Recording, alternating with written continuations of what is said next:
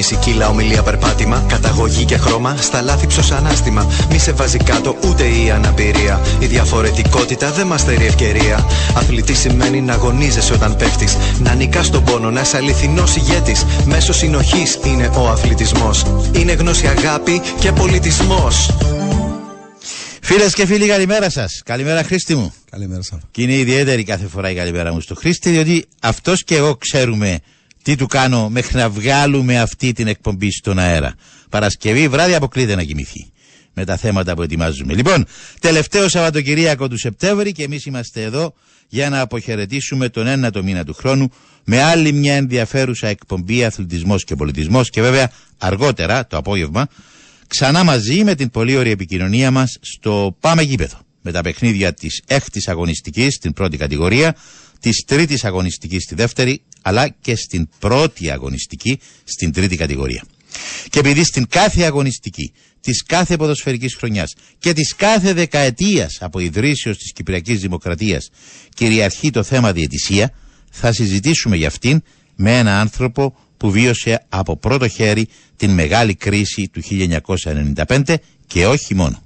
Θα είναι το κύριο θέμα της εκπομπής μας η διαιτησία με την, ε, και θέμα το οποίο θα ενισχύσουμε και με σημαντικά ιστορικά ηχητικά. Για το πόρισμα που αφορά στο ασυμβίβαστο στις δραστηριότητες του Πρόεδρου της ΚΟΠ δεν θα πούμε πολλά πράγματα αφού πήρε το δρόμο για την Γενική Εισαγγελία θεωρώντας ότι αυτό το πόρισμα τουλάχιστον δεν θα χαθεί σε κάποιο συστάρχη.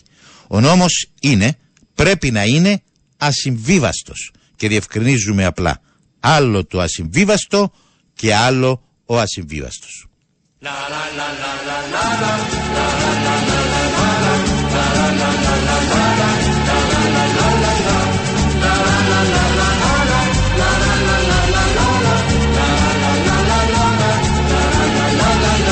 Συμβιβασμούς δεν κάνω, γι' αυτό αποχωρώ Δυο δρόμους παραπάνω, αγάπη εγώ θα βρω Μ' ανοίγουν όπου πάω, οι πόρτες που χτυπάω Χαμένος δεν θα πάω, μονάχα σε ρωτώ Πως μπορέσει η καρδιά σου. Το Γιάννη να πικράνει Που όσα τα μαλλιά σου η γόρκη που είχες κάνει. Πως μπορέσει η καρδιά σου το Γιάννη να πικράνει Που όσα τα μαλλιά σου η γόρκη που είχες κάνει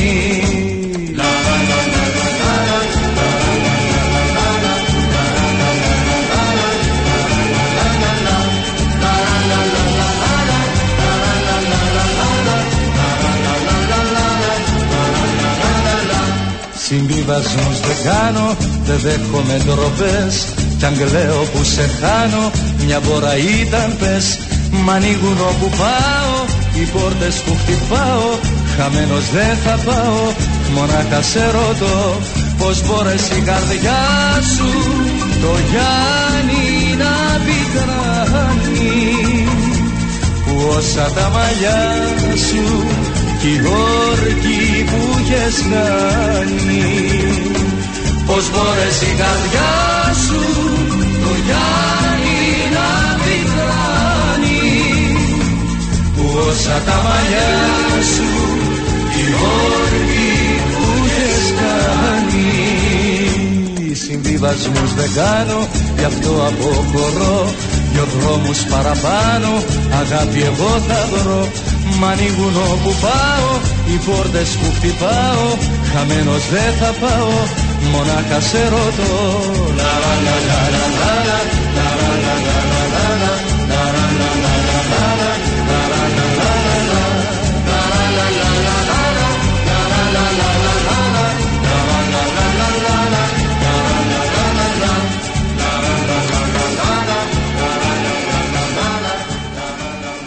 Και βέβαια συμβιβασμούς δεν κάνουμε, δεν πρέπει να κάνουμε για το ακριβότερο των αγαθών του ανθρώπου, την υγεία.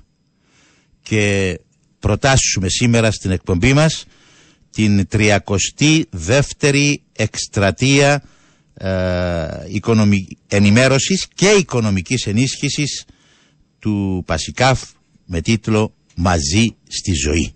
Και έχουμε μαζί μας την αναπληρώτρια εκτελεστική διευθύντρια του Πασικάφ, την κυρία Σόφη Χριστοφόρου, για να δώσουμε έτσι εν εκτάσει τις εκδηλώσεις που ήδη έχουν γίνει, γίνονται το Σαββατοκυριακό και θα γίνουν καθ' όλη τη διάρκεια της εκστρατείας. Καλημέρα σας κυρία Χριστοφόρου. Καλημέρα αγαπητέ Σάβα, καλημέρα και στους uh, ακροατές σου. Ποιότητα ζωής για τους συνανθρώπους μας. Ένα τεράστιο κεφάλαιο στο οποίο δεν πρέπει να δεχόμαστε εκτόσεις, έτσι. Ποιότητα ζωής, το είπε και η κυρία Χελιούδη προχθές στην διάσκεψη τύπου που κάνατε για να ανακοινώσετε την εκστρατεία σας. Ακριβώς. Αυτό, αυτός είναι και ο σκοπός της uh, φετινής uh, εκστρατείας μας. Ε, θέλουμε μέσα από αυτή την στήριξη που θα πάρουμε από τον κόσμο να μπορέσουμε μέσα από τις υπηρεσίες μας να συνεχίσουμε να στηρίξουμε ε, τους ασθενείς μας και τα μέλη των οικογενειών τους. Ε, όπως είπες και εσύ, η σύστημα της φετινής μας εκστρατείας είναι, σημαίνει πολλά και στόχος μας είναι η συλλογή ε, του ποσού των 550.000 ευρώ. Είναι ένα ποσό που μπορεί να επιτευχθεί αν ο καθένας από εμάς εισφέρει τουλάχιστον 2 ευρώ. Είναι ένα μικρό ποσό που πιστεύω ότι όλοι μπορούμε να προσφέρουμε. Ε, για μας κάθε φορά στον βασικά σημαίνει πάρα πολλά. Ε, όπως γνωρίζεις έχουμε μια μεγάλη, ε, ένα μεγάλο αριθμό υπηρεσιών ε, που προσφέρουμε στους ασθενείς και στις οικογένειές τους. Και ακριβώς για να καταδείξουμε το πόσο πολλά σημαίνει αυτό το ποσό για το έργο του Πασικάφ. Να πούμε ότι αν θυμάμαι καλά και διόρθωσε με Σόφη, πέρσι στην προηγούμενη εκστρατεία μιλούσαμε για περίπου 6.000 ανθρώπους που τα προγράμματα του Πασικάφ στήριξαν. Και φέτος άκουσα στην διάσκεψη τα στοιχεία που δώσατε, μιλάμε για 7.000 που έχετε Πέραν βοηθήσει. Των Πέραν των 7.000. Αυτό, δηλαδή, άμα διαιρέσεις το 550.000 δια 7.000, καταλαβαίνεις τι ποσό πάει για τον κάθε ένα που βοηθούμε. Ελάχιστο ποσό. Ε, Εντάξει, να μου πεις, είναι και η χορηγή, είναι και το ναι. κράτος, όμως το αναφέρω αυτό για να καταδείξω ακριβώς τη σημαντικότητα έστω και του ενός ευρώ που θα δώσουμε. Είναι 7.070 συγκεκριμένα ο αριθμός των ασθενών και των οικείων τους, αλλά ακόμη περισσότερες είναι οι επισκέψεις που κάνουμε, οι συναντήσεις με όλων αυτών των κόσμων που ξεπερνά τις 36.000 ε, ετησίως. Και γίνεται από μια μεγάλη ομάδα ε, λειτουργών υγείας που αυτή τη στιγμή ο σύνδεσμος εργοδοτεί ε, πέραν των 100 ατόμων ε, που αποτελούνται από νοσηλευτές, ε, από τέσσερις γιατρούς, από μια μεγάλη ομάδα ψυχολόγων, από φυσικοθεραπευτές. Έχουμε εντάξει και τους, τους κλινικούς διατροφολόγους στην υπηρεσία μας ε, έχουμε επίσης ε, τους κοινωνικούς μας λειτουργούς ε, και τους οδηγούς μας που μεταφέρουν καθημερινά από τις επαρχίες, τα κέντρα, στα ογκολογικά κέντρα, ασθενείς για να κάνουν τις ε, θεραπείες τους. Και οι αριθμοί μας έχετε δώσει κυρία Χριστοφόρου καταδεικνύουν και ένα άλλο γεγονός. Και μιλάω για γεγονός, δεν είναι υπόθεση, είναι γεγονός πλέον. Ο καρκίνος αφορά όλους μας. Εμάς, την πόρτα μας, τη διπλανή πόρτα, τον γείτονα, τον φίλο μας, όλο ένα και αυξάνεται. Άρα πρέπει όλοι μαζί να προσπαθήσουμε να τον αντιμετωπίσουμε. Είναι υπόθεση όλων μας. Ακριβώς. Και γι' αυτό, ε, πέραν από τις υπηρεσίες και γι' αυτό τον λόγο, επειδή ο, ο, ο καρκίνος μπορεί να προληφθεί, ε, επικεντρωνόμαστε επίσης και σε θέματα πρόληψης και έγκαιρης ε, διάγνωσης. Που είναι και το πιο σημαντικό, έτσι, ε, ενώ για να μην φτάσουμε ε, στα δύσκολα. Πρέπει να τα προλάβουμε. Ακριβώς. Και γι' αυτό και εμείς ξεκινούμε από πολύ μικρές ηλικίες με παρουσιάσεις σε σχολεία, σε, σε γυμνάσια, σε κοινότητες, σε εταιρείες, ε, κάνοντας διαλέξεις και εργαστήρια, ούτως ώστε ο κόσμος να γνωρίσει πώς μπορεί να προλάβει τον καρκίνο, ε, κάνοντας βασικά τα, τα ουσιαστικά πράγματα που είναι η διατροφή, η άσκηση, η διακοπή του καπνίσματος, ε, όλα αυτά και ε, επίσης το άλλο πολύ σημαντικό είναι ε, να κάνουμε τις εξετάσεις μας. Υπάρχουν κάποιες εξετάσεις σε κάποιες ηλικίες ε, που πρέπει να τις κάνουμε και να μην, και να μην αμελούμε την υγεία μας. Και η εκστρατεία ουσιαστικά έχει αρχίσει με σειρά εκδηλώσεων ε, εδώ και ένα μήνα περίπου. Ακριβώς. Έχουμε αρχίσει εδώ και ένα μήνα σε όλες τις επαρχίες με πάρα πολλές και διαφορετικές εκδηλώσεις, ούτως ώστε να καλύψουμε όλες τις ανάγκες. Αρχίσαμε από... Έχουμε πολλά και διάφορα με κρουαζέρες, με ε, με πεζοπορίες, με εκδηλώσεις που έγιναν για παιδιά. Έχουμε επίσης μπροστά μας σήμερα αυτή τη στιγμή διεξάγεται και μια μεγάλη ποδηλατοδρομία που έχει αρχίσει από, την, από, το, πολύ, από το πρωί να ξεκινήσει από τη Λακατάμια και θα καλύψει 10 κοινότητες ε, στην επαρχία Λευκοσίας. Και θα προσπαθήσουμε να πούμε και εμείς μέσα σε αυτή τη διαδρομή σε κάποια στιγμή. Ε, ήδη είμαστε σε ε, επαφή, ας σου πω, αγαπητή Σόφη Χριστοφόρου, με ένα από τα παιδιά που συντονίζουν την εκδήλωση, τον φίλο μας τον Πάμπο τον Χαρλάμπο. Γιατί είναι εθελοντές όλοι αυτοί. Δεν ποδηλάτε επαγγελματίες ή αθλητέ. Είναι εθελοντές κάνουν την ποδηλασία για ψυχαγωγία και άθληση και την ίδια ώρα την χρησιμοποιούν, την αξιοποιούν καλύτερα προς ευρύτερο κοινωνικό όφελος. Και μπράβο τους. και σε κάποια στιγμή θα, συνδεθούμε και, θα δοκιμάσουμε να συνδεθούμε και μαζί τους. Γενικά όμως ο αθλητισμός, αγαπητοί Σόφοι, συμμετέχει έτσι; Εν πολλές οι αθλητικές εκδηλώσεις που έχουν γίνει και θα γίνουν. Είναι, είναι πάρα πολλές. Ε, έχουμε στις 15 του Οκτώβρη θα διεξαχθεί και μια ε, πεζοπορία που την κάνουμε εδώ και αρκετά χρόνια. Την ονομάζουμε Walking for Life. Θα γίνει στον παραλιακό πεζόδρομο Περνέρα Πρωταρά ε, στις 3.30 ε, το απόγευμα και έτσι μέσω της εκπομπής σου θα μου δοθεί και ευκαιρία να καλέσω τον κόσμο. Είναι μια υπέροχη πεζοπορία 5 χιλιόμετρων. Πότε θα το κάνουμε αυτό; Στη Κυριακή 15 Οκτωβρίου. Είναι ε, δίπλα θεώρα δεδομένο ότι το Σάββατο 14 Οκτωβρίου θα είσαι εδώ μαζί μας στην εκπομπή. Πολύ ωραία. Χαίρομαι πάρα πολύ γι' αυτό.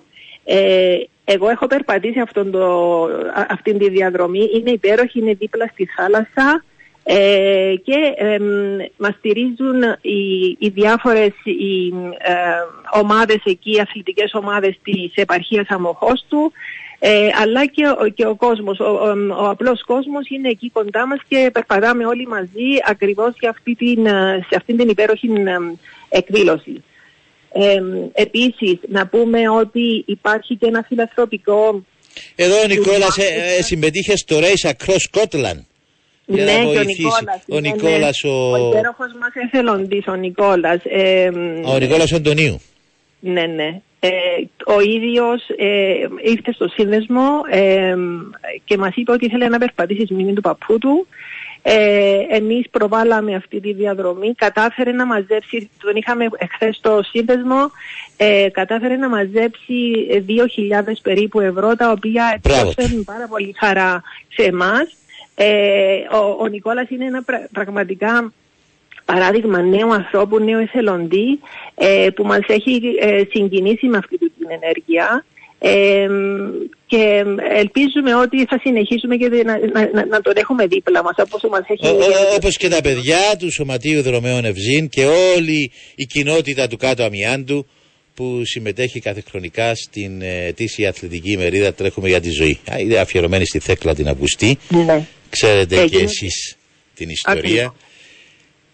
Ε, ε, αυτό α, καταδεικνύει και ακόμα κάτι αγαπητή Σοφία ότι έχουμε προζήμη καλό ως λαός. Φτάνει να βρεθούν εκείνοι που να το ζυμώσουν με τα πρότυπα που να του δώσουν. Ακριβώς Σάβα και να, πούμε ότι η στήριξη του κόσμου πραγματικά είναι πολύ μεγάλη όλα αυτά τα χρόνια.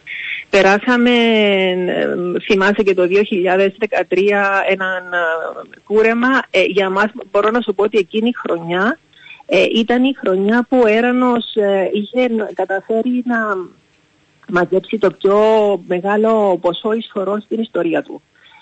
διότι ο κόσμος... Ε, κατάλαβε και ανταποκρίθηκε. Ακριβώς. Και ε, ε, επειδή γνωρίζει τις υπηρεσίες που προσφέρουμε, ε, στήριξε με αυτήν την, την, την, πράξη και μας απέδειξε και εμάς, διότι και θυμάμαι τότε που ε, μιλούσαμε πώς θα τα καταφέρουμε, τι θα κάνουμε, ο κόσμος ε, δυσκολεύεται. Και όμως έγινε αυτή η, η ευχάριστη έκπληξη ε, σε εμάς ε, και μέχρι, μέχρι σήμερα ο κόσμος στηρίζει, ε, προσφέρει, είναι δίπλα μας. Και αυτό ε, που επίσης προκαλεί χαρά είναι το γεγονός ότι πέραν από τους διαχρονικούς σας υποστηριχτές και χορηγούς όπως η ΟΠΑΠ κυπρου σε κάθε εκδήλωση παρεμβαίνουν και άλλοι χορηγοί και στηρίζουν. Και αυτό είναι καλό και δεν ξέρω αν θέλεις να αναφέρεις μερικούς από αυτούς. Ε, γιατί εν το λιγότερο μου μπορούμε να κάνουμε για αυτούς που στηρίζουν αυτές τις προσπάθειες. Σίγουρα ένας, ένας πολύ μεγάλος χορηγός για μας είναι η, η ΟΠΑΠ Κύπρου. Ε, είναι μαζί μας εδώ και πάρα πολλά χρόνια ε, και στηρίζει όχι μόνο τον Ερανόν αλλά και όλες μας τις εκστρατείες και τις δράσεις μας. Επίσης ο διαχρονικός μας χορηγός είναι η Universal Life που εδώ και 30 χρόνια είναι, είναι στο πλευρό μας. Έχουμε τους, ε, τα μέσα μαζικής ενημέρωσης επίσης που οποτεδήποτε θα κάνουμε κάτι είναι, είναι, στο, είναι στο πλευρό μας. Ε, να πούμε ότι φέτος στην εκστρατεία, ε, δεν ξέρω αν μπορώ, να το πω, ε, έχουμε τους διάφορους χορηγούς ε, ε, επικοινωνίας όπως είναι ο Αλφα Κύπρου. Έχουμε κανένα απολύτως πρόβλημα. Ε, το χαιρόμαστε. Πραγματικά. Είναι η, ο τηλεπικοινωνικός μας χορηγός είναι η PrimeCell και ο επίσημος υποστήριχτη προβολής είναι η, της εταιρείας, είναι η, η, η εταιρεία Μεσηβρία. Ε, και θα βάλουμε ναι. και τον αθλητισμό και πολιτισμό του Sport FM 95. Εννοείται. Εννοείται. λοιπόν, ε, σου είπα ότι. Ναι, έχεις να συμπληρώσεις κάτι με τους. Αφήκαμε κανέναν πίσω που θέλετε από αυτούς που θέλετε να αναφέρετε. Όχι, να πω επίσης, εγώ θα ήθελα επίσης να ευχαριστήσω αφού μου δίνεις την ευκαιρία όλους αυτούς τους εθελοντές, ε, τους μαθητές, τους στρατιώτες και εδώ θέλω να ευχαριστήσω το Υπουργείο Ανήμινας και το ΓΕΦ που ε, ε, συμβάλλαν και συμμετέχουν και φέτος. Ε, μες στους εθελοντές είναι επαναλαμβάνω ξανά οι ποδηλάτες μας και το λέω αυτό Σόφι μου γιατί έχουμε ήδη στην τηλεφωνική μας γραμμή τον αγαπημένο μας ε, Πάμπο Χαραλάμπου της ομάδας Draft που ενισχύει την προσπάθεια του Πασικάβ. Πάμπο, σε χαιρετώ. Σε ακούει και η κυρία Σόφη Χριστοφόρου. Καλημέρα σας, καλημέρα κύριε Σαββί. Εσύ, ακού, εσύ ακούω να αγκομαχάς. Αυτό δείχνει ότι βγάζεις άνετα τη διαδρομή. Ναι, είμαστε, έχουμε μια εμπειρία από ποδηλασία, ε, κάνουμε τακτικά τις ποδηλασίες. Εξού και αναλάβαμε αυτή την ευθύνη που αναλάβαμε σήμερα. Πού είσαστε αυτή τη στιγμή που μας μιλάτε; Τώρα είμαστε στο Γούρι. Φύγαμε από το Φαρμακάνι, με Γούρι, είμαστε στην πλατεία του Γούρι. Εδώ είναι ο κοινοτάρχης, όπως και σε όλα τα χωριά που περάσαμε.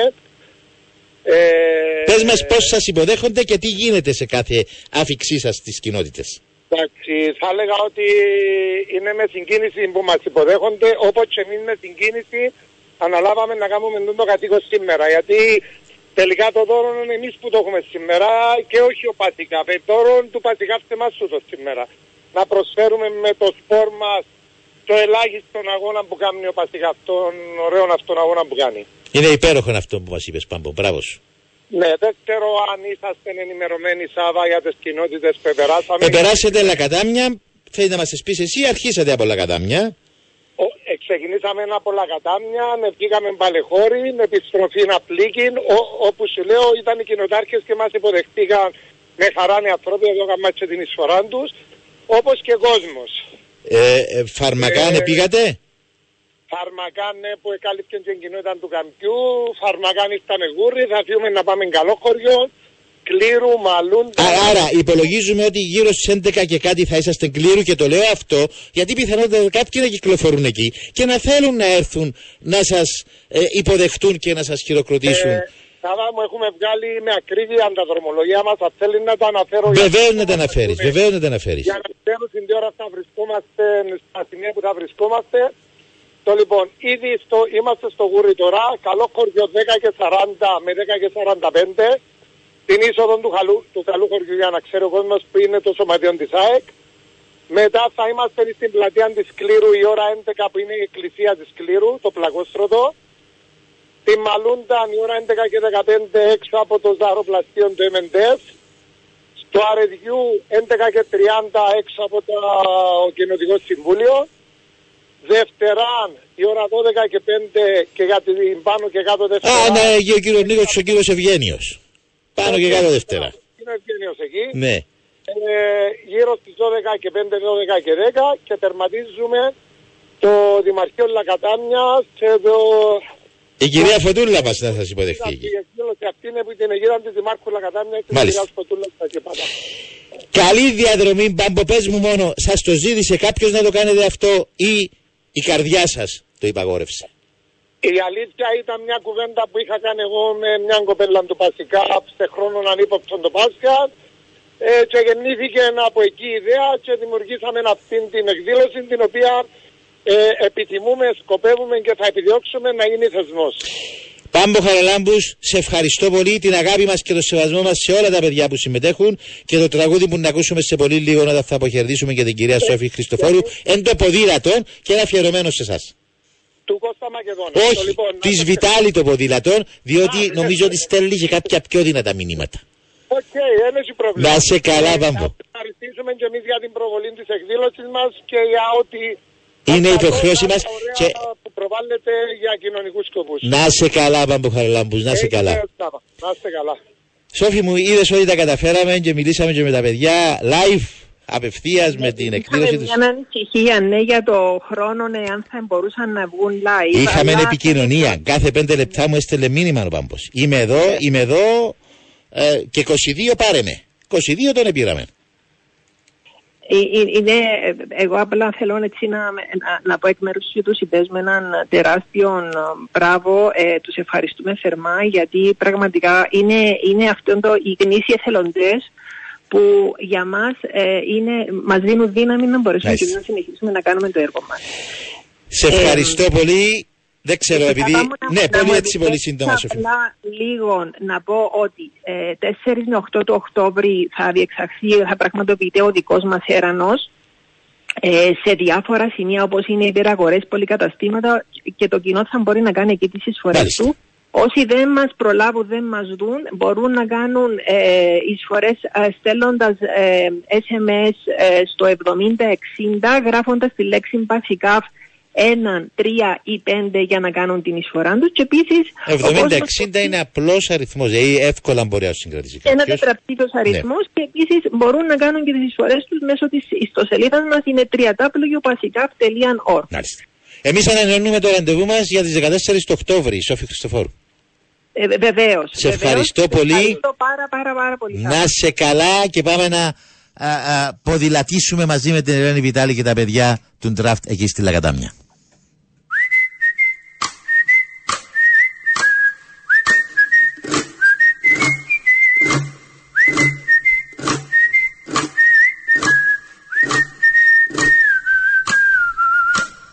Ένα μικρό, μικρό ποδήλατο και ένα μικρό, μικρό παιδί. Είδαν το πρόβλημα το άλυτο και κάναν βόλτα στη ζωή. Ένα μικρό, μικρό ποδήλατο και ένα μικρό, μικρό παιδί. Είδαν το πρόβλημα το άλυτο και κάναν βόλτα στη ζωή δεν είναι δράκος, δεν είναι γίγαντας Δεν είναι τίποτα καλέ τρομακτικό. Είναι ό,τι είναι και αυτό που είναι Δεν το γνωρίζω ούτε εγώ. Ένα μικρό, μικρό ποδήλατο Και ένα μικρό, μικρό παιδί. Είδαν το πρόβλημα το άλυτο Και κάναν βόλτα στη ζωή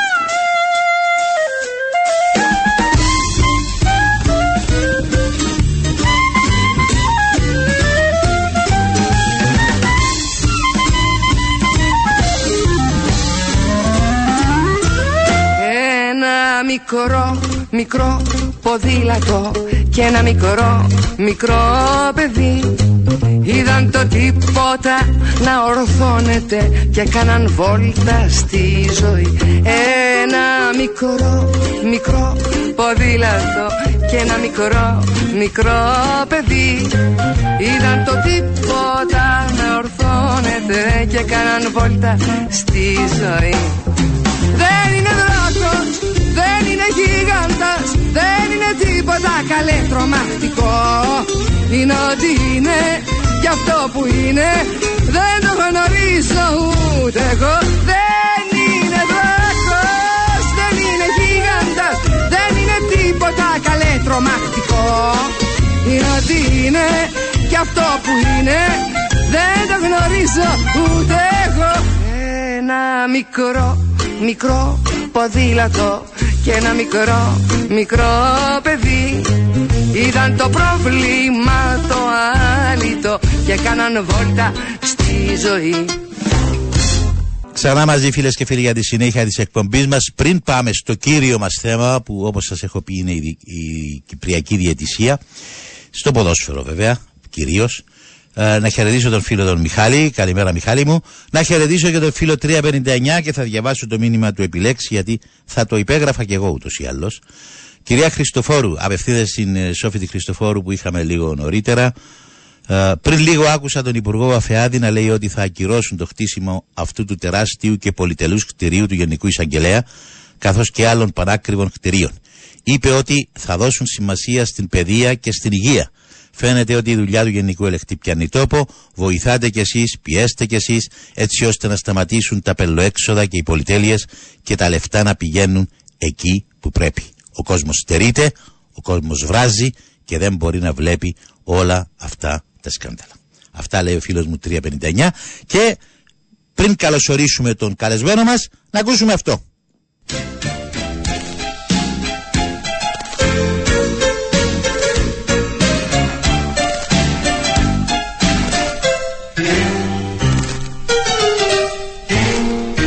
Αυτό το πέναλτι το έχασες μωρό μου Και που να βρεις άλλη ευκαιρία Στο τελευταίο το λεπτό Να δεις την μπάλα στο πλεκτό Και εκεί να τελειώσει η ιστορία Μα ποια ιστορία να τελειώσει με τη διαιτησία. Τέλειωτη αυτή η ιστορία με την διαιτησία και βέβαια ε, φαίνεται ότι και ήδη οι διαιτητές μας αστοχούν διαχρονικά στα πέναλτι.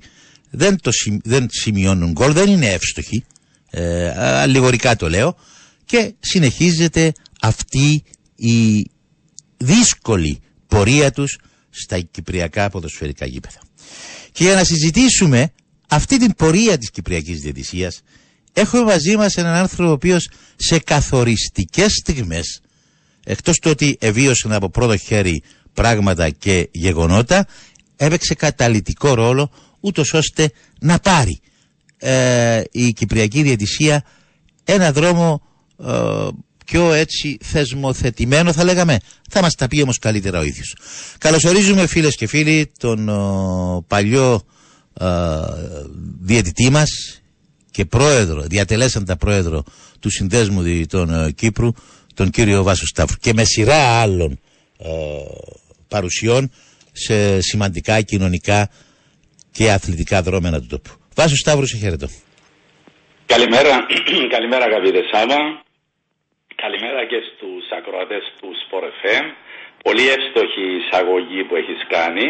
Απλά επειδή παίρνω πάσαν το, το προηγούμενο θέμα το οποίο συζητούσες ε, θα ήθελα με τη σειρά μου να ευχηθώ κάθε επιτυχία στις δραστηριότητες του Πασικάβ, στο πραγματικά όμορφο θεάρεστον έργο που κάνω και απλά να σημειώσω ότι η δική μας υποχρέωση είναι ε, η θετική ανταπόκριση σε αυτά τα καλέσματα και τίποτε άλλο. Υποστηρίζουμε κάθε προσπάθεια που στόχο έχει τη βοήθεια στο συνάνθρωπό μας. Και ο αθλητισμός, γενικότερα ο χώρος του αθλητισμού, ε, μπορεί με πολλές έτσι, εκδηλώσεις του να στηρίξει και να ε, εξυπηρετούμε ταυτόχρονα και την ψυχαγωγία μας και την άθλησή μας αλλά και την κοινωνία. Συμφωνούμε. Λοιπόν, ο, ο σύνδεσμος διαιτητών, η, διε, η διαιτησία στην Κύπρο ή ο σύνδεσμος διαιτητών συνόκερη της Κυπριακής Δημοκρατίας, Χαζίδιν, κύριε Βάσο Σταύρου. Έτσι, επειδή έχουμε και την, την 1η του Οκτώβρη, τιμούμε την ανεξαρτησία μας. Είμαστε ε, ο λίγο τι μεγαλύτεροι από την Κύπρο. Ο λίγο τι μεγαλύτεροι. Πώς, πότε αρχίσαμε, πώς αρχίσαμε; Ε, Καταρχάς να πούμε ότι ο Σύνδεσμος Διδών Κύπρου ιδρύθηκε το 1957 από μια ομάδα ανθρώπων α, λεμεσανών, μετέπειτα και σκαλιωτών, αλλά στο μετέπειτα χρονικό στάδιο μπήκαν όλες οι επαρχίες μαζί ε, είχαν προβεί σε μια συνάντηση στη Σκαρίνου όπου εκεί ιδρύεται ο σύνδεσμος διαιτητών Ε, έτσι, αν μου επιτρέπεις να αναφέρω ένα δύο ονόματα, διότι πιστεύω ότι πρώτος πρόεδρος ήταν ο Βάσος Αϊβαλιώτης. Μεγάλα ονόματα της τότε εποχής, ο Αργύρης Γαβαλάς, το Συμβούλιο, Κώστα Τρουσιώτης, Νίκος Μυρτιάδους, ο Πάμπος ο Αβραμίδης, ε, ο Παύλος ο Νικολάου και πολλοί Ο Πανίκος ο Αναστασίου. Ναι, μεταγενέστερα. Ναι. Ξέρεις, οι, οι πλήστοι από αυτούς, ο Βάσο μου, ε, και μου επιτρέπεις να σε προσφωνώ με το μικρό, για- γιατί μας συνδέουν και Εννοείται, εννοείται. πολύχρονες ε, έτσι επαφές και φιλίες. Ε, μ, ήταν ε, διαιτητές και στα αγροτικά πρωταθλήματα. Τότε που, Εντάξει, δι- α- α- που άρχισαν να διεξάγονται από κυρίως σε, ε, έτσι σε πια, πιο οργανωμένη μορφή α- από αρχές της δεκαετίας του 40. Ναι, όπως το λες, ε, τότε όταν, α, αν θέλεις, κατέστηνε ανάγκη για ίδρυση του συνδέσμου, ε, υπήρχαν δύο κατηγορίες μόνο. Η πρώτη κατηγορία και η δευτέρα κατηγορία. Δεν ήταν οργανωμένη η διαιτησία. Ε, ένας άνθρωπος από την Ομοσπονδία όριζε ε, τους διαιτές, ήταν χωρίς εκπαίδευση, ε, χωρίς οποιαδήποτε ε, σημαντική, αν θέλεις, ε, προπαίδεια στο, στα θέματα διαιτησίας. Εντάξει, θα μου πεις ότι μεταγενέστερα αποκτούσαν την εμπειρία κλπ. κλπ. Ναι, μεν, αλλά δεν ήταν καθόλου οργανωμένη η κατάσταση. Με την ίδρυση του συνδέσμου το 1957 ε, ε, αρχίζει πλέον να δημιουργείται μια πιο οργανωμένη κατάσταση, να έχουμε ένα οργανωμένο τρόπο εκπαίδευσης των διετών.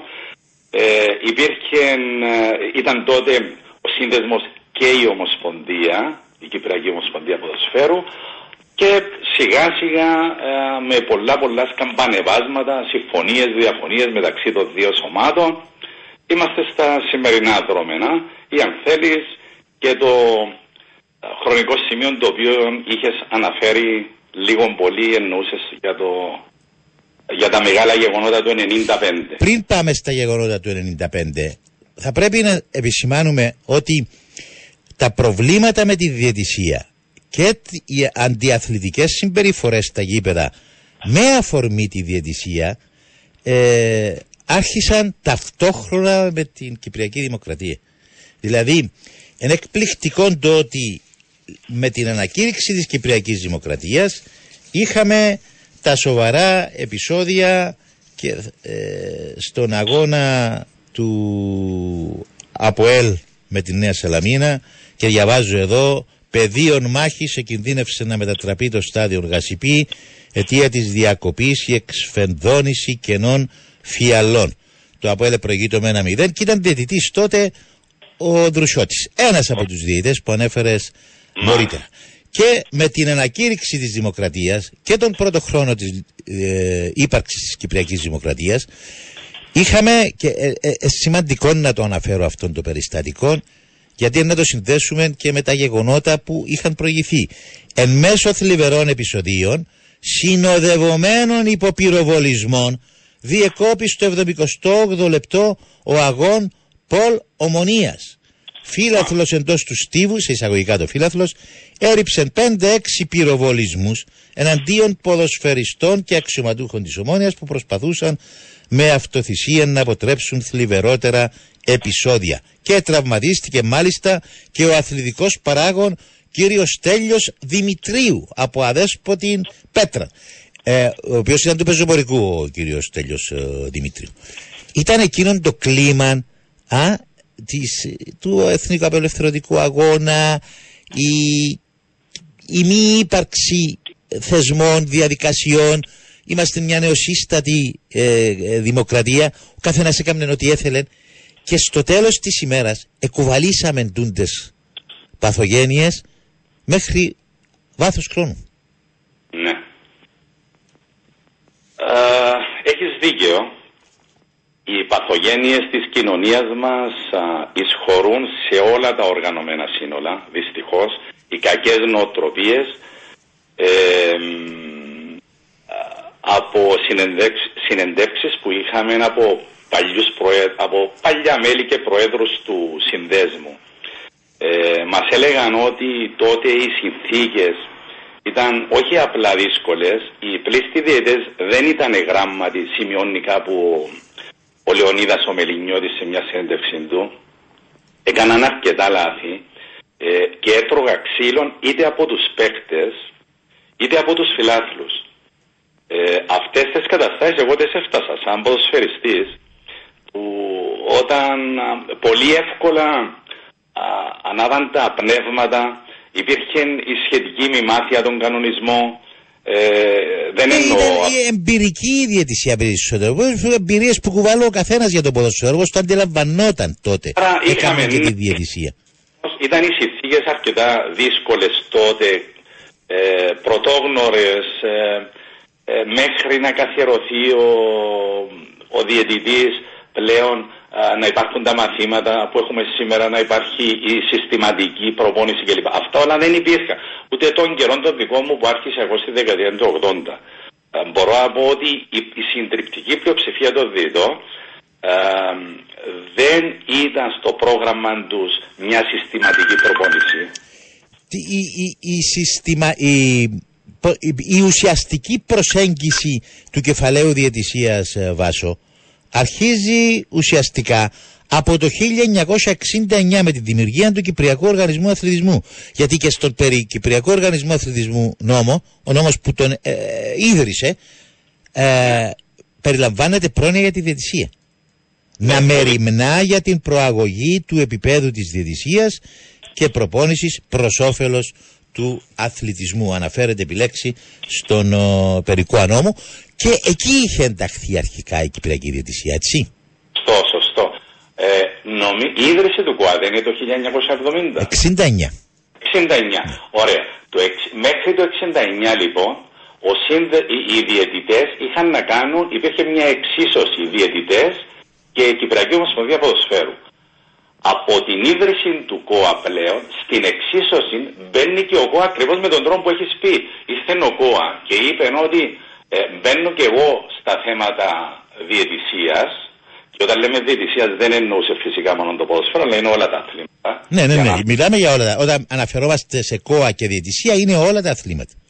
Και μάλιστα μια λεπτομέρεια Σάβα είναι ότι η ΚΟΠ κατάφερε τον ΚΟΑ το 1978 να εκχωρήσει τη διαιτησία στο, στην Ομοσπονδία α, πράγμα που κράτησε μέχρι το 85. Οπότε και ο ΚΟΑ ξαναπήρε πίσω την διαιτησία κοντά του. Και λειτουργούσε στη βάση της δημιουργίας της Τεχνικής Επιτροπής Διαιτησίας, η οποία είχε υπό την ευθύνη της όλο το φάσμα της διαιτησίας. Μάλιστα. Και, τον, το- και τον ορισμό των διαιτητών. ναι, Και ναι, τον ναι. ορισμό των διαιτητών. Υπήρχαν οι κανονισμοί λειτουργίας της Τεχνικής Επιτροπής Διαιτησίας. Η Τεχνική Επιτροπή Διαιτησίας τότε ήταν τριμελής. Ο πρόεδρος οριζόταν από, την Ομοσπονδ... από, το- από τον οργανισμό, από τον ΚΟΑ. Και δύο μέλη, το ένα μέλος προερχόταν από, το, από την Ομοσπονδία και το άλλο από τον, ε, από το Σύνδεσμο Διαιτών του αθλήματος. Αυτόν το είχαμε μέχρι το 96. Μέχρι το 96 εκεί όπου ξεσπάει η μεγάλη κρίση, ε, η σύγκρουση της ΚΟΠ με το σύνδεσμο διαιτητών, α, αφορμή είχαν δώσει κάποια γεγονότα σε ένα παιχνίδι, θα τα πούμε στη συνέχεια, όμως υπέβοσκε ήδη η, από τη μια η προσπάθεια της ΚΟΠ να ρέξει χέρι της διαιτησ- τη διαιτησία, να ρέξει το χέρι της διαιτησία, να φύγει τελείως με- από, την, ε, από τον ΚΟΑ η διαιτησία και από την άλλη ο σύνδεσμος διαιτητών που ήθελε να μην εκχωρηθούν ο- όλες οι εξουσίες στην ΚΟΠ επί της διαιτησίας. Γι' αυτό και είχε γίνει μια σύσκεψη στο Χίλτον 14 του Δεκέμβρη του 1994 και την αναφέρω βάσο γιατί είναι σημαντική. 1994 είχαμε αυτή τη σύσκεψη ΚΟΑ ΚΟΠ διαιτητές όπου ο, οι διαιτητές ήταν επίμονοι. Δεν ήθελαν να δώσει άλλες εξουσίες στην ΚΟΠ. Και μάλιστα ε, ζήτησε να αποσυρθεί και το δικαίωμα της ΚΟΠ να εκλέγει αντιπρόσωπο στην Τεχνική Επιτροπή Διαιτησίας. Κρίνοντας εκ των υστέρων, ίσως να είχε ένα δίκαιο ο σύνδεσμος τότε που ήθελε αυτή την μη εμπλοκή. Γιατί η ΚΟΠ με τα σωματεία ασκούσαν πίεση και αυτό φαίνεται και στη συνέχεια να μην παρενοχλούνται οι διαιτητές, ανακοινώσεις του ΚΟΑ, να μην πιέζονται οι διαιτητές από τα σωματεία. Πολύ καλά τα λες. Ε, απλά πριν να πάμε στο Δεκέμβρη του 1994 θα πρέπει να πούμε ότι ε, μετά που ο Κυπριακός Οργανισμός Αθλητισμού αφαίρεσε την διαιτησία από την ΚΟΠ, η ΚΟΠ συνέχισε τις προσπάθειες, τις προσπάθειες για έλεγχο της διαιτησίας με αποκορύφωμα το 1992 ε, να ενημερώσει τη FIFA σχετικά με τα προβλήματα που είχαμε στην Κύπρο και η FIFA τότε ε, με αφορμή για αυτά αλλά και, και πολλά άλλα πράγματα φαντάζομαι που υπήρχαν σε άλλες χώρες εξέδωσε κάποιες εγκυκλίους σχετικά με το συγκεκριμένο θέμα και όπου λίγο πολύ η ΚΟΠ έπαιρνε αυτό που ήθελε. Δηλαδή ότι η διαιτησία πρέπει να είναι υπό, την, υπό τον έλεγχο της Οικίας Ομοσπονδίας Αυτόχρονα όμως με τις εγκυκλίους αυτές ιδιαίτερα η 507 η οποία ήταν πολύ γνωστή και θυμάμαι την είχα όταν ήμασταν στις διαπραγματεύσεις για την ένταξη του, της διαιτησίας στην Ομοσπονδία ε, μιλούσε ξεκάθαρα για εκπροσώπηση της διαιτησίας στα εκτελεστικά όργανα ως πλήρες μέλος με πλήρη δικαιώματα. Άρα από τη μια η FIFA έρχεται και λέει ναι θα πρέπει να λειτουργεί υπό τον έλεγχο της οικίας ομοσπονδίας αλλά ταυτόχρονα και η διαιτησία πρέπει να αντιπροσωπεύεται σαν ισότιμο μέλος όπως είναι τα, τα σωματεία τα υπόλοιπα μέλη δηλαδή της Ομοσπονδίας να είναι και η διαιτησία και να εκπροσωπείται στα ισότιμα με πλήρη δικαιώματα. Ο χρόνος έδειξε ότι μέρος αυτού λειτουργήσε. Ναι. Ε, ακολούθησε μάλιστα, το θυμάμαι αυτά, αυτό, διότι το ζούσαμε τότε και τα είδαμε, τα είχαμε υπόψη μας ότι ε, οι διαφωνίες συνέχισαν να υπάρχουν σε αρκετά σημεία. Αποτέλεσμα ήταν να μπουν στο αεροπλάνο αντιπροσωπεία της ΚΟΠ με αντιπροσωπεία του συνδέσμου διαιτητών. Από την πλευρά των διαιτητών ήταν ο, ο Στέφανος ο Χατζηστεφάνου και ο, ο Χρήστος ο Σκαβούλης αν θυμάμαι Ήταν πρό, πρόεδρος και γενικός γραμματέας αντίστοιχα. Νομίζω. Ναι. Ή αντιπρόεδρος μπορεί να ήταν ο Χρήστος. Ναι. Ε, ε, ε, πήγα στη Ζερίχη λοιπόν στην Ελβετία που ήταν τα γραφεία, η έδρα της FIFA και για να ζητήσουν εξηγήσεις και να δουν αν μπορεί να υπάρξει σύγκληση.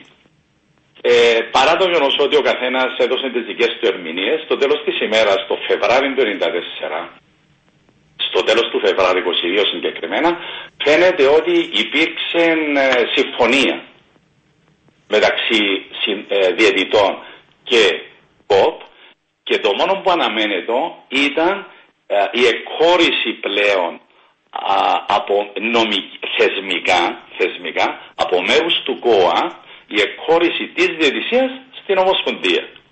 Μάλιστα. Ε, και ε, ε, επειδή αναφέρθηκε στο Στέφανο τον Χατζηστεφάνου και επειδή σιγά σιγά να πάμε και στα επεισόδια του παιχνιδιού Εθνικός ΑΕΛ που προκάλεσαν την απεργία του 1995 να πούμε ότι και ο ίδιος ο Χατζηστεφάνου ο τότε πρόεδρος του Συνδέσμου Διαιτητών υπήρξε θύμα σοβαρών επεισοδίων και έτσι θέλω να θυμηθούμε μαζί ε, εκείνες τις στιγμές στο τσίρο στάδιο απλά για να καταδείξουμε ότι ποτέ δεν εξέλιπαν τα προβλήματα στα γήπεδα μας. Ναι κύριε Εάν, εάν αισθάνεσαι ότι μπορείς, αν θέλεις να μας κάνεις δήλωση, εντάξει. Είμαι ζαλισμένος κύριε Κοσάρε. Εκτυπήθηκα με πέτρες πάνω στο κεφάλι, με ξύλα, θέλω ράψιμο, το κορμί μου ολόκληρο. Πώς σώθηκα δεν ξέρω. Εκτυπηθήκατε από πέτρες ή από, από χέρια. Μπήκανε... Από χέρια μπήκανε μέσα. Σπάσανε τις δύο πόρτες στον αποδητηρίο. Κλειδωθήκαμε στην τουαλέτα με τον δημοσιογράφο κύριο Τσαγκαρίδη και μπει σπάσανε και την πόρτα εκεί. Μπήκανε μέσα καμιά δεκαριά και μας χτυπούσανε με πέτρες, με ξύλα, με τα χέρια. Δεν ξέρω πώς σώθηκα. Ήταν από τις πιο βίαιες στιγμές που έζησε η Κυπριακή Διαιτησία, έτσι, εκείνη, εκείνη η μέρα. Ε, πραγματικά με δυσκολεύεις. Ε, δεν, δεν, δεν γνωρίζω αν το γνωρίζεις εσύ, ότι ήμουν παρόν εγώ. Ήσουν παρόν. Βοηθός. ε, και με συγκίνησε ο Στέφανος. Ε, πραγματικά ήταν... Η, η, η, η παρουσία της κάμερας του Ρικ ήταν που έδιωξε τους οπαδούς από τα αποδητήρια βάσου. Όταν εμφανίστηκα με την κάμερα, δεν με άφηνε η αστυνομία να μπω μες στα αποδητήρια και όταν είδαν την κάμερα ακούστηκε μια φωνή ρε Κουσχώρης με την κάμερα και έφυγαν. Εκεί Ε. ήταν που άλλαξαν τα δεδομένα και γλίτωσε ο Στέφανος και ο Βάσος και ο Τσαγκαρίδης ο αείμνηστος. Ε, μπορεί, ε, σίγουρα μπορεί και αυτό που λες να συνέβαλε, αλλά όταν α, κλειστήκαμε στην, α, στα αποδητήρια, κάποιος α, φαίνεται είχε ανοίξει την πόρτα που, του γηπέδου, ε, όπου ήταν η, η εξωτερική, αν θέλεις, έξοδος που βγαίνεις στο πάρκινγκ. Οπότε εκεί μπήκε αρκετός κόσμος, αρχίσαν να χτυπούν την πόρτα με τσιμετομπλόξ. Ε, εντάξει, ε, Και και- έγινε ό,τι έγινε, δεν θα το ξαναπεριγράψουμε, αλλά Απλά να πω ότι ε, όταν μπήκα μέσα ε, θυμάμαι που, που εν τούτος, οπότε εμείς είπαμε δεν ξέρουμε. Άσε ο φόβος εμάς ε, ήταν αυτός που μπορεί να υποστεί τέτοια ε, φαινόμενα και να πει ότι ε, άξερες... και, δεν και το- μόνον εκείνος που τον βιώνει μπορεί να τον ε, νιώσει. Ε, ο Όσο και φόβος- να τον περιγράψεις, εγώ δεν θα τον καταλάβω. αντεληφθήκαμε τότε ότι μοναδικός ο στόχος και επιδίωξή τους ήταν, Ήταν να ο βρουν τον Χριστόφανος. Στέφανο. Μάλιστα. Ο Στέφανος ήταν με, ε, στο διπλανό δωμάτιο το οποίο ήταν τους και αποχωρητήρα μαζί με, εί- είμαστε ο διαιτητής, οι δύο επόπτες και οι δύο δημοσιογράφοι στα αποδητηρία. Ε, οπότε σε κάποια στιγμή το, επειδή ε, αντελήφθηκαν ότι βρισκόταν δίπλα, χτύπησαν την πόρτα, την έσπασαν, πήγαν και στη δεύτερη πόρτα και εκεί χτύπησαν το Στέφανο με τσιμετομπλόξ στο μάγουλο. Ε, είχε ε, αίμα, μόνο μιας α, αρκετή, αρκετών αίμα στο πρόσωπο και εκεί είναι που αν θέλεις ε, στη θέα του αίματος, στη θέα του, του- στη, στη θέα του προβλήματος που είχε ο Στέφανος ε, άρχισε η οπισθοχώρηση στα εισαγωγικά των οπαδών. Εντάξει. Σίγουρα μετά πήγε, ε, ήρθε η κάμερα, ήρθε ο Σωτήρης ο Γαϊάφας κλπ. κλπ. Οπότε όλα, όλα αυτά συνέβαλαν στο να τελικά να σταματήσει Και το- όλη αυτή η πίεση Ναι. ελειτουργήσε προσθετικά στα όσα ακολούθησαν και θα περιγράψουμε αργότερα. Γιατί 93 γίνεται αυτό, 94 γίνονται τα επεισόδια στο Δασάκι. Όχι, αυτό, αυτόν ήταν. Ναι, ναι, ναι, ναι, το 93. Ήταν, ήταν συνεχόμενα βάσο, όλα όσα έχουν φέρει. Ε, είναι ε, μια ιστορία αμαρτία, φίλε 582, δεν παίζει ρόλο γιατί έγινε αυτό. Ε, για όνομα του Θεού, ε, θα προσπαθήσουμε να βρούμε εμείς εδώ δικαιολογίες γιατί έγιναν εκείνα. Και φίλε 359, όχι μόνο διάβασα το μήνυμά σου, αλλά το προσυπέγραψα σε ό,τι αφορούσε στις πατάλες και τα έξοδα και την ανάγκη να στηρίξουμε τον Πασικάφ. Μια ιστορία, μια αμαρτία η διαιτησία. Από μια μουσική ανάσα βάσο μου και θα επιστρέψουμε κοντά σου αμέσως μετά το, το διαφημιστικό μας διάλειμμα. Πολύ.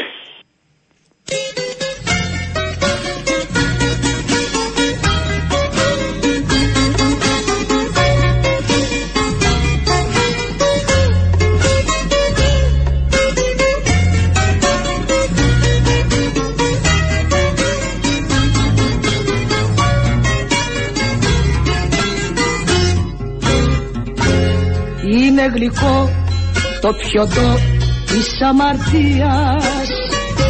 Ποιος είναι αυτός που δεν αχτάρισε να πιει; Αυτή τη γλυκά της κλεμμένης ευτυχίας. Λίγο πολύ όλοι την έχουμε γευτεί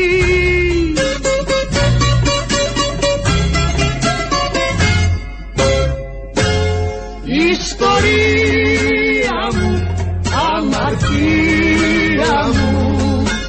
Λάθος μου μεγάλο Της αρρώστια μου μες στα σπίτια μου. Και πως να σε βγάλω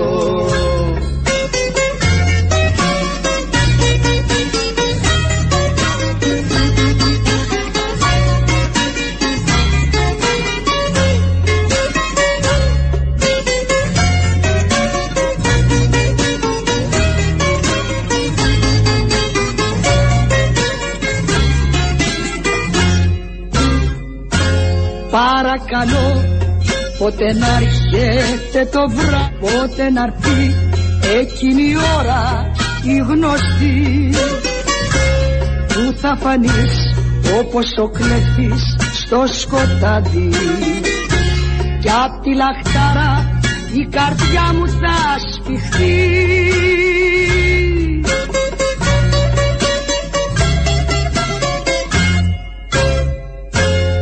Ιστορία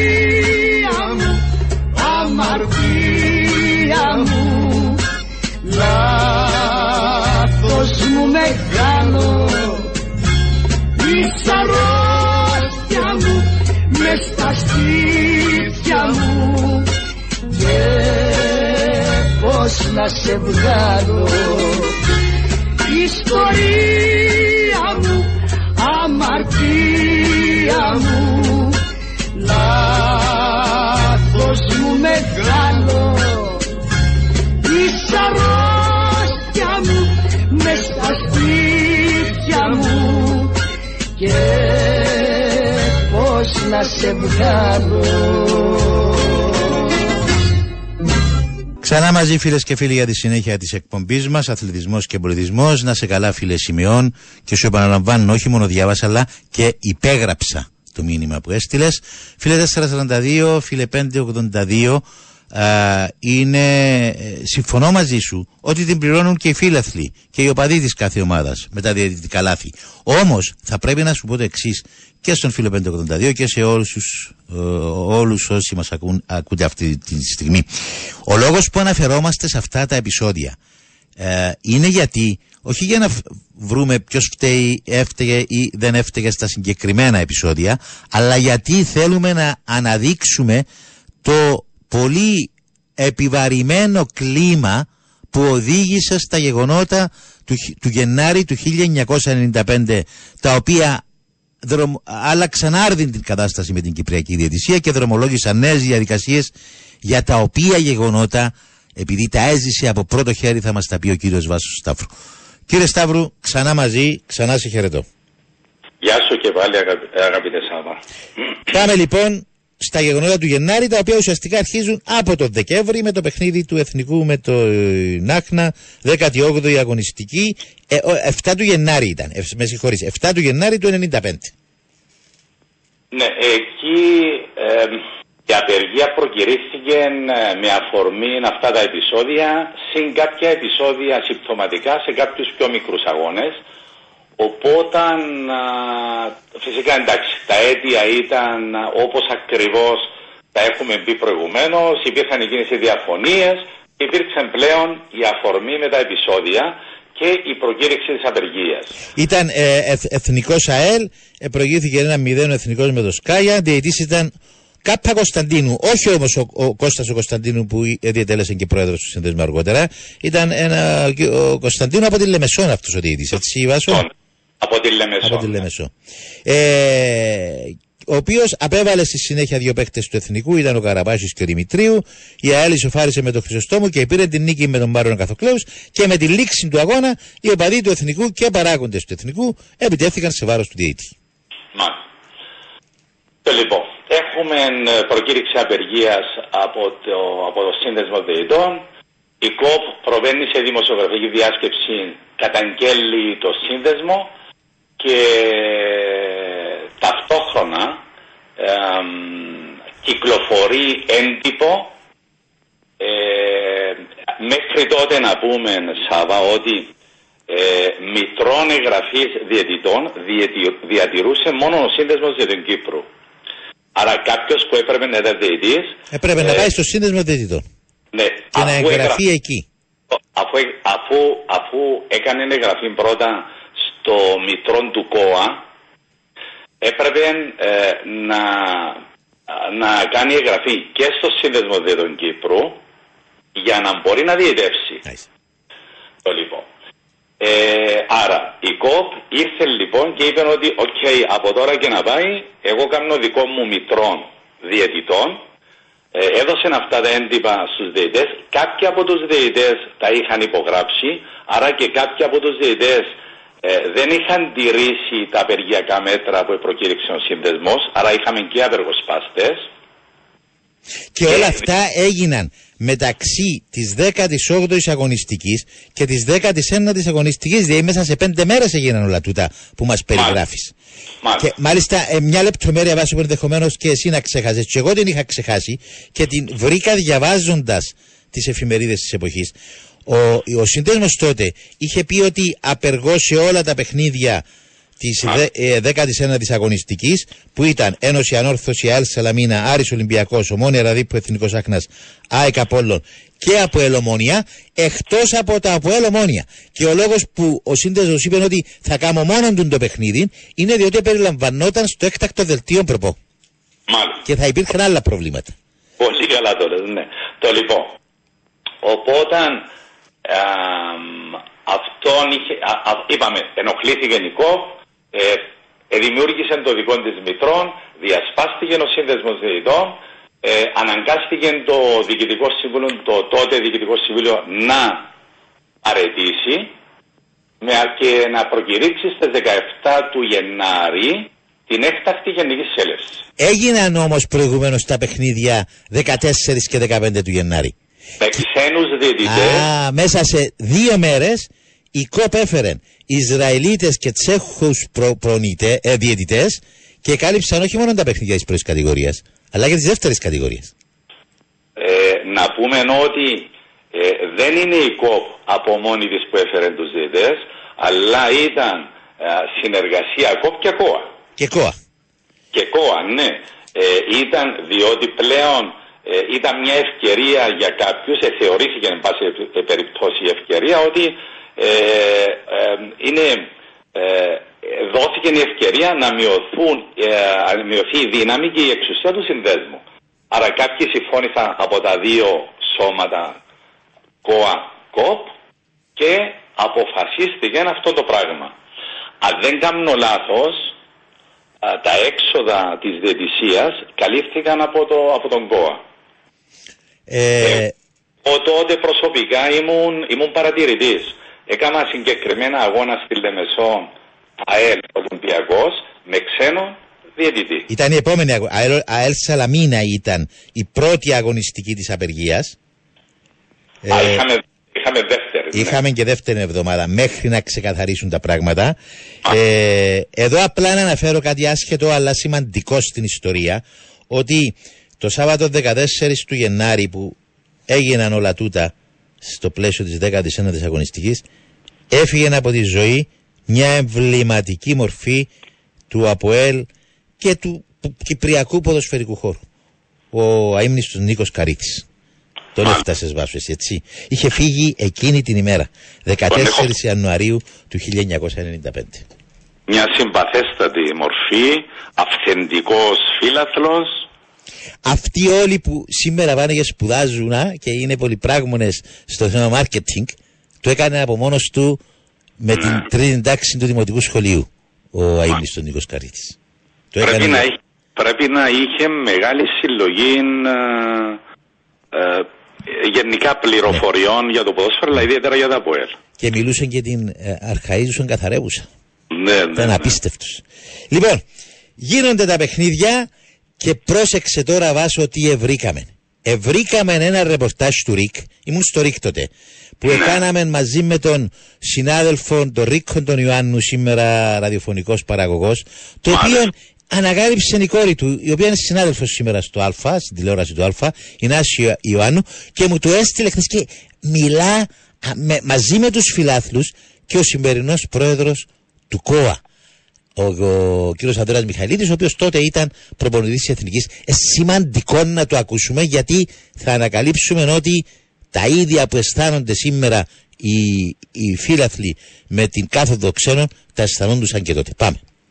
Πώς σας φάνηκε η διαιτησία στο σημερινό παιχνίδι; Ε, πράγματι η διαιτησία ήταν εξαίρετη, χωρίς λάθη και προπάντως ε, οι φίλοι και των δύο ομάδων ε, δεν διαμαρτυρήθηκαν σε καμία φάση, όπως και οι παίχτες. Πράγματι ε, αξίζουν συγχαρητήρια και στους τρεις ε, ε, διαιτητές.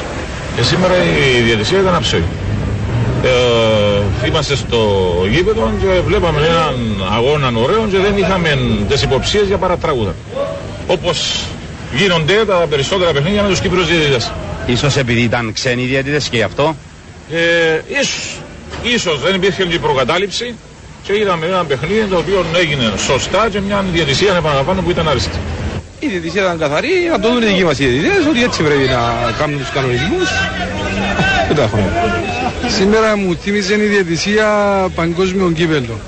Νομίζω ότι ήταν ε, μια πάρα πολύ καλή διαιτησία. Ε, εμείς ε, με την εθνική ομάδα βλέπουμε τέτοιου επίπεδου διαιτησίες ε, όταν αγωνιζόμαστε είτε εντός είτε εκτός έδρας. Ε, θεωρώ ότι θα ήταν και μια καλή εμπειρία για τους ε, φιλάθλους. Ε, φυσικά έλειπε το στοιχείο της προκατάληψης γιατί ήταν ε, ξένοι διαιτητές που δεν γνωρίζουν κανένα και δεν τους γνωρίζει κανένας. Όμως νομίζω ότι σε κέρυες φάσεις του παιχνιδιού φάνηκε το επίπεδο της διαιτησίας και βοήθησε στο να γίνει ένα αρκετά καλό παιχνίδι. Επικροτείτε την ενέργεια της ΚΟΠ να φέρει ξένους ε, διαιτητές μετά από την απεργία των ε, Κυπρίων διαιτητών; Ε, νομίζω πως ναι. Νομίζω πως ναι, διότι όπως είδατε και εσείς σήμερα, σε καμία περίπτωση δεν υπήρξε ούτε βία, ούτε επεισόδιο, ούτε καμία διαμαρτυρία. Και μάλιστα Βάσο υπήρχε και ένας ε, πιο κάτω, αλλά και ε, για διάφορους λόγους που, που, δεν το μεταδώσαμε, που έλεγε ε, είμαστε διατεθειμένοι να πληρώνουμε μπα στο εισιτήριο τα έξοδα έρχονται οι ξενοι Ναι, ναι, ναι. Αυτό είναι πολύ, το βιώνουμε και σήμερα τον το αίσθημα και συνέστημα των οπαδών και των φιλάθλων γενικότερα βάσου. Ναι. Ε, θέλω να σημειώσω κάτι. Ε, για κάποιους λόγους που δεν είναι της ώρας τώρα να εξετάσουμε υπήρχε ένα πολύ πολύ ε, βαρετό κλίμα εις βάρος των, το, ε, εις βάρος του συνδέσμου και γενικά της ζητησίας για διάφορους λόγους.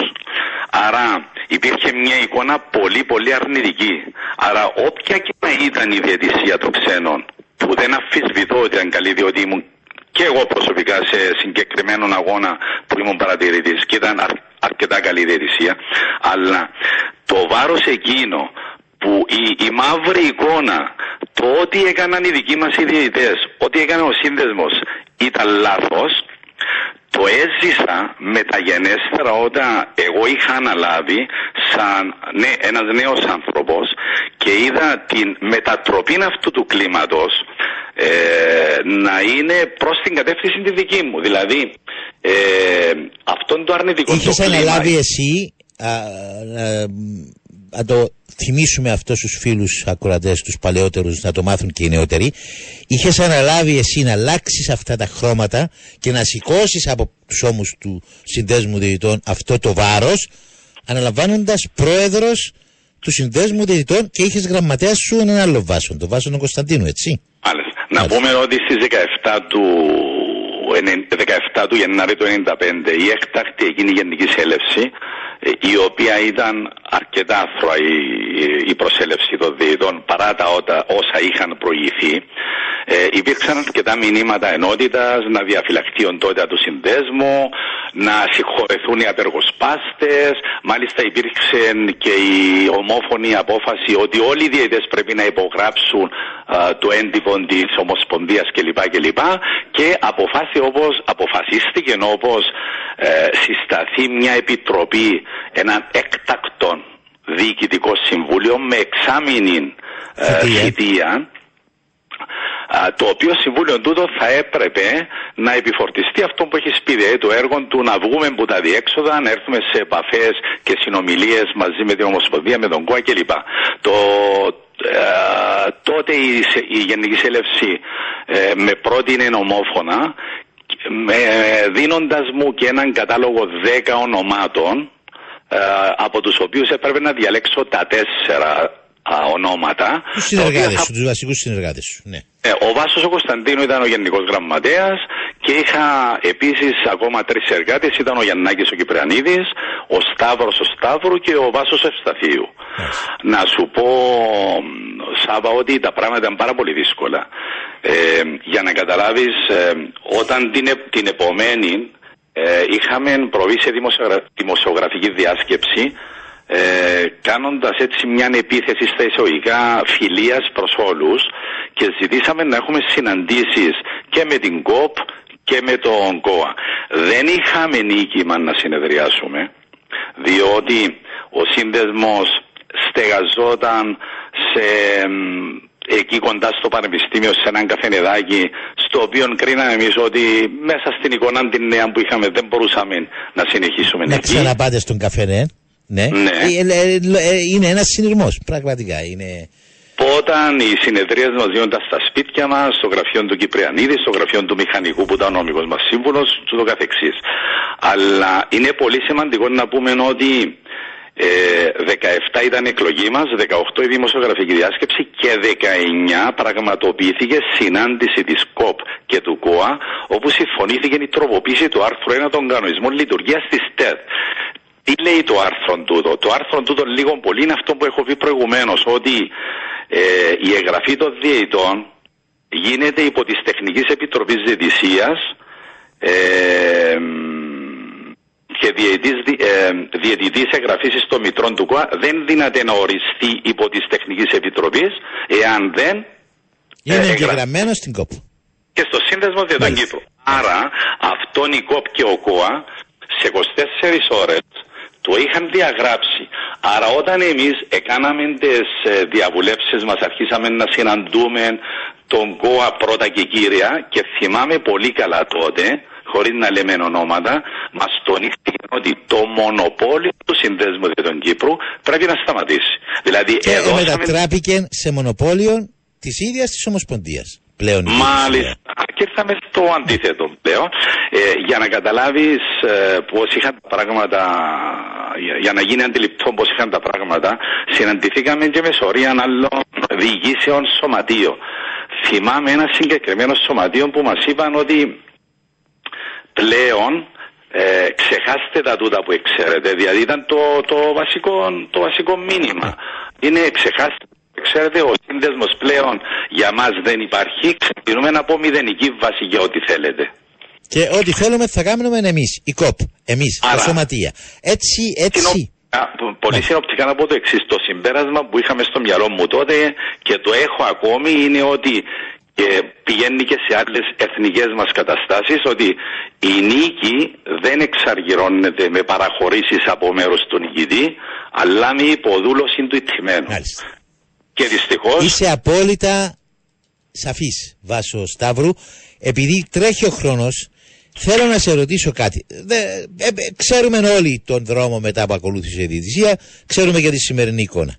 Επειδή είσαι ένας άνθρωπος ο οποίος επάλεψε όσο λύγει και ποσοτικά και ποιοτικά προπαντός, το τονίζω αυτό, για να πάρει ο Κύπριος διαιτητής μια, την υπόσταση που πρέπει να έχει μέσα στον Κυπριακό ποδοσφαιρικό χώρο και στη συνείδηση των φιλάθλων. Αν σου φώναζε κάποιος σήμερα, φτιάξε το χώρο της διαιτησίας σε σχέση με την ΚΟΠ και σε σχέση με τις διοργανώσεις. Τι θα άλλαζες, πώς θα ήθελες να λειτουργούσε ο διαιτητής και ο σύνδεσμος διαιτητών; Εντάξει, καταρχάς δεν υπάρχει αφενός μαγικό ραβδάκι που μπορεί ε, δια μιας να αλλάξει μια εικόνα α, προς άλλη εικόνα καλύτερη αλλά το, στο ερώτημα σου θα απαντούσα ως εξής αυτό που απαντώ πάντα.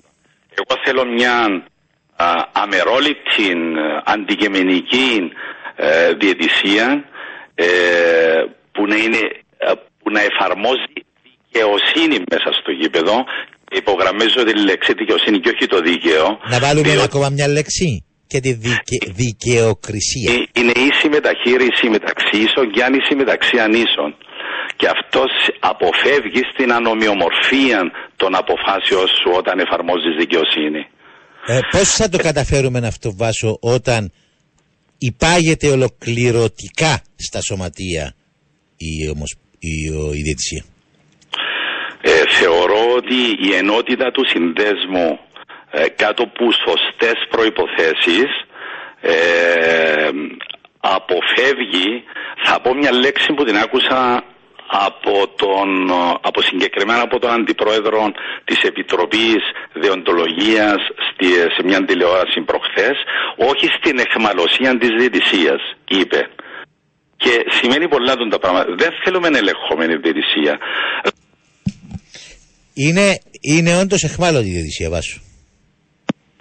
Θα ξαναδοκιμάσουμε να πιάσουμε το Σταύρο για το για τον να τον χαιρετήσουμε γιατί φτάσαμε στο τέλος απλώς σε αυτά που λέει ο Βάσος έχω δαμέ δεκάδες δημοσιεύματα από τη δεκαετία του 80 και τη δεκαετία του 90 και ε, ακόμα και πιο πέρα το 2000 τέρμα στις παρενοχλήσεις των διαιτητών ήταν το, το μήνυμα που έστελνε κάθε συνάντηση των αξιωματούχων του Κυπριακού Αθλητισμού. Τέρμα στις παρενοχλήσεις των διδυτών. Τέρμα στην εχμαλωσία των διδυτών. Όπως είχε πει η Βάσος Σταύρου και πριν από λίγο. Απλώς ανέφερα αυτά τα παλιά δημοσιεύματα για να καλύψω αυτή τη μικρή διακοπή που είχαμε. Βάσος Σταύρου, ναι. Συνεχίζουμε να λέμε τα ίδια και να τα εννοούμε. Μάλιστα. Θέλουμε σωστούς ανθρώπους να διοικούν την, ε, την διαιτησία. Θέλουμε ε, πέραν θεωρούμε δεδομένο. Και σωστούς ότι... παράγοντες να κουμαντάρουν την ΚΟΠ για να κουμαντάρουν ανάλογα σωστά και τους διαιτητέ μας. Είναι απλά τα πράγματα. να πω το εξής, ότι ε, εάν, ε, εάν η διαιτησία όμως πρέπει και η διαιτησία να σταθεί στο ύψος της, να έχει αντιστάσεις, να αντιστέκεται σε οποιασδήποτε πιέσεις και τότε θα σταματήσουν και ενδεχομένως αυτοί που επιβουλεύονται ε, αυτές, να ασκούν αυτές τις πιέσεις θα σταματήσουν. Αυτή είναι η δική μου άποψη και από τα δικά μου βιώματα αν δεν δώσεις το δικαίωμα δεν θα έρθει ο άλλος ε, εξ ουρανού να σε ενοχλήσει. Άκου από κάτω ο αγαπημένος σου στρατός Διονυσίου. Είναι ένα τραγούδι το οποίο κάθε φορά που είχαν προβλήματα οι ιδέες στα γήπεδα έβαλα τους. Το θυμάσαι τότε που έκανα τηλεόραση και το, ε, ε, ε, έντυνα το τραγούδι με τις ανάλογες εικόνες. Βρέχει φωτιά στη στράτα μου. Σε κάποια στιγμή πρέπει να σταματήσει να βρέχει φωτιά στη στράτα των διδυτών μας. Στη βάση και όλων όσων μας είπες σήμερα, αγαπητέ και αγαπημένα μας Βάσο Σταύρο. Σε ευχαριστώ, πολύ. Ευχαριστώ πολύ. Απλά μου επιτρέπεις να πω ένα μήνυμα προς τους φίλους διαιτητές ε, με την κατάσταση που υπάρχει σήμερα με την αποχώρηση κάποιων διαιτητών ότι η πόρτα του συνδέσμου θα πρέπει να παραμείνει ανοιχτή σε όλους ε, να παραμείνουμε όλοι στις επάρξεις και θα προστατεύσουμε κάθε νόμιμο τρόπο το σύνδεσμο διαιτητών για την ανεξαρτησία και τίποτε άλλο της διαιτησίας. Ευχαριστώ πολύ, να σε καλά. Και εσύ καλύτερα, Βάσο Σταύρου. Φεύγει απ' τα χείλη μου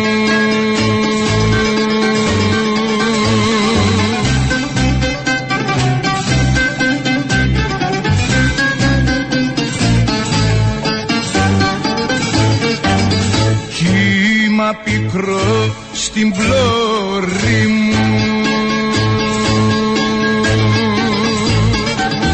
Και τα πανιά σκισμένα.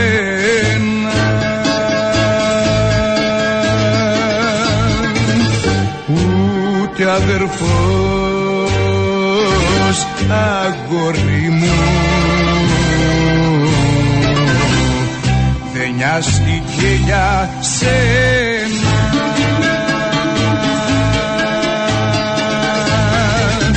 Η ζωή, η ζωή εδώ τελειώνει. Σβήνει το καντήλι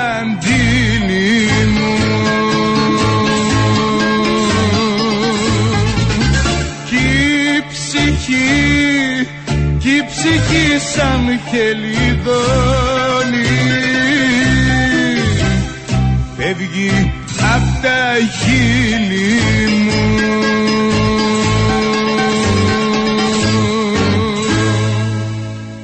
Ξανά μαζί φίλες και φίλοι για το τελευταίο μέρος εκπομπής μας το οποίο έχουμε ετοιμάσει και ένα αφιέρωμα για την επέτειο της ανεξαρτησίας της, ε, Κυπριακής, της Κύπρου με την δημιουργία της Κυπριακής Δημοκρατίας σε σχέση και με τον αθλητισμό πάντα.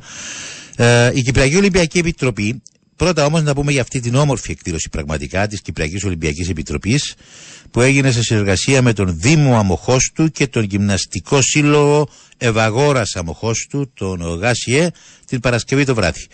Και έχουμε την χαρά να φιλοξενούμε τον συνάδελφο λειτουργό τύπου της Κυπριακής Ολυμπιακής Επιτροπής, τον Νίκο Σοφιόπουλο, πρόθυμος πάντα να μας ε, φωτίσει για τις εκδηλώσεις της ΚΟΕ. Ε, Νίκο Σοφιόπουλε, σε χαιρετώ. Καλό μεσημέρι Σάβα μου, καλό μεσημέρι και στους ακροατές από την Στυροπορεινή και στην εφιασμένη Λεμεσό. Εγώ νόμιζα να μείνεις ε, κάτω δερίνια νεψέ να πάεις πρωταράν, στη Λεμεσό τι κάνεις; Ε, στην Λεμεσό είμαστε για τις υποχρεώσεις ενός Παγκυπρίου Πρωταθλήματος Αντισφαίρηση εδώ στις όμορφες εγκαταστάσεις του Sporting. Ολοκληρώνεται σήμερα ε, με τον μεγάλο τελικό των αντρών ανάμεσα στον Στυλιανό Παπα-Μιχαήλ και τον Νικήτα Σκλιαρέγκο πριν από λίγο στα, τα κορίτσια κάτω των 18, δύο πολύ καλές αθλήτριες που αναδεικνύονται τώρα, 14 και 13 ετών. Η Ανδρέα Παπακυριακού και η Μέρη Στεραφίδου έδωσαν ένα πολύ ωραίο τελικό με νικήτρια την πρώτη. Ε, παραλαμβάνω είναι το Μαρίο το πρωτάθλημα. Σεραφίδου, ναι. ναι, ναι.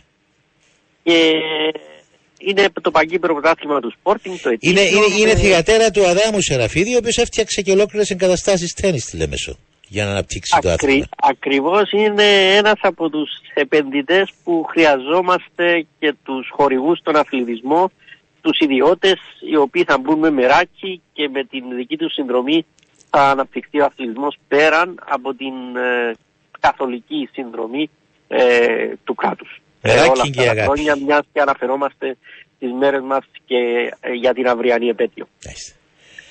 Πάμε για στη χθεσινοβραδινή εκδήλωση, στο... η οποία έγινε στα κράσπεδα της κατεχόμενης μας πόλης, έτσι.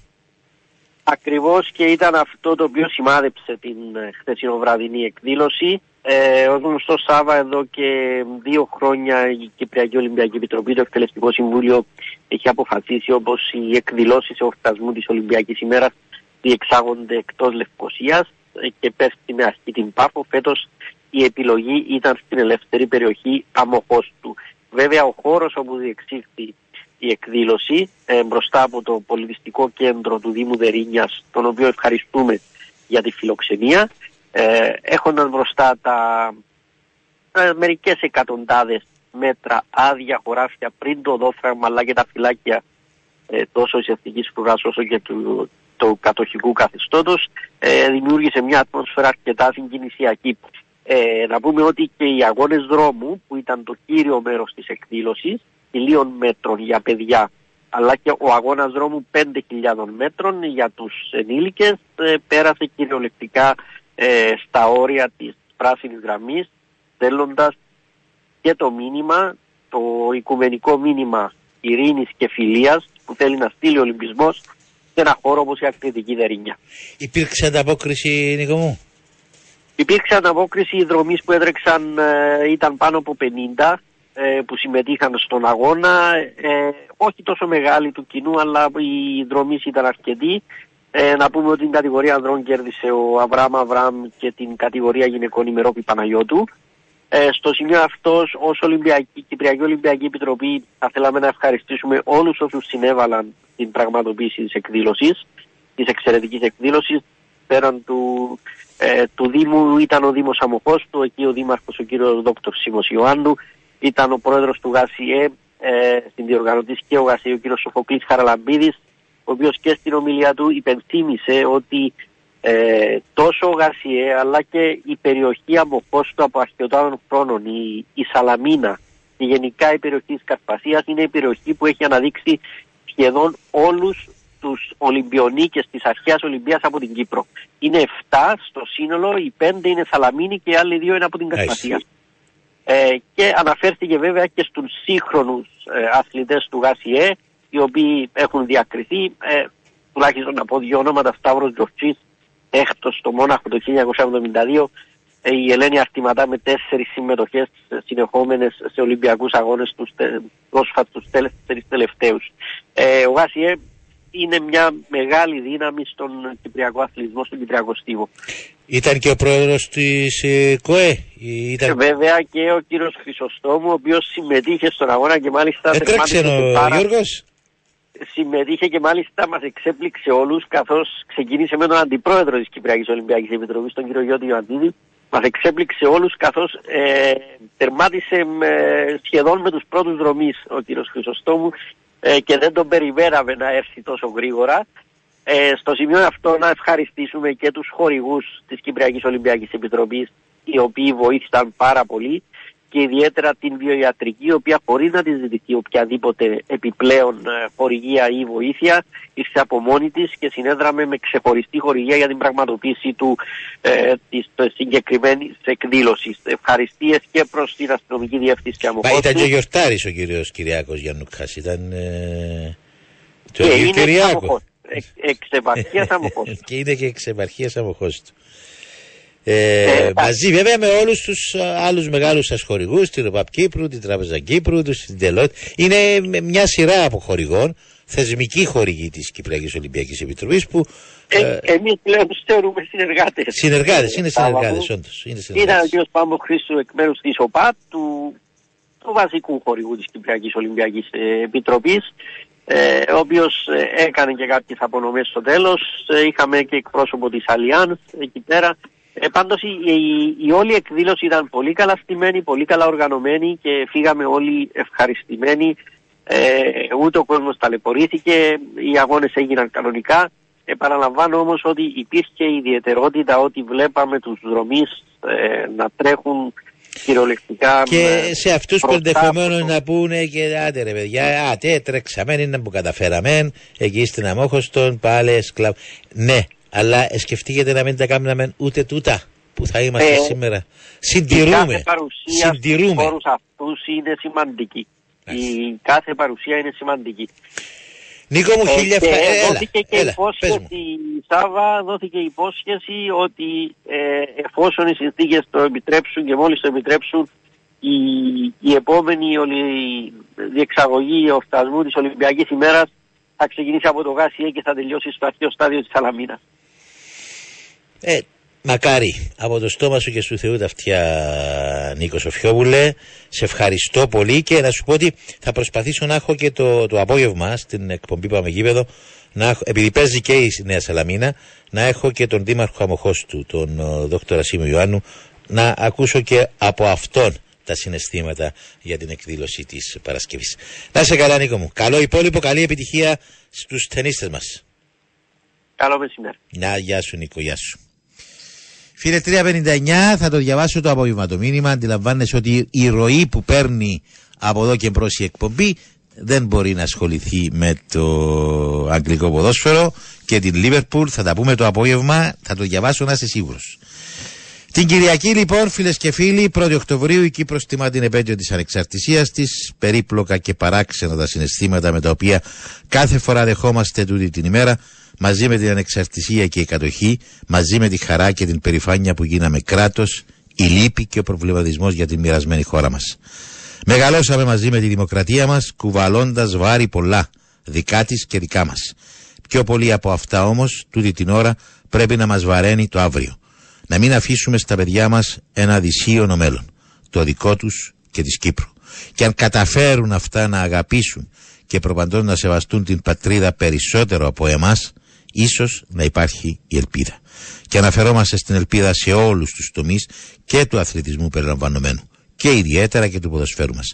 Και θυμηθήκαμε το ιστορικό αφιέρωμα που είχαμε κάνει για τον πρώτο επίσημο αγώνα της εθνικής μας ομάδας αμέσως μετά την ανεξαρτησία και το οποίο, έτσι το λέω έτσι για ε, τροφή σκέψης, αντί καφέ με τον προπονητή της εθνικής, απλά για να κάνουμε κουβέντα, είναι ωφελημότερο ίσως να προβάλλουμε αυτό το αφιέρωμα στους τωρινούς διεθνείς μας πριν από κάθε αγώνα τους.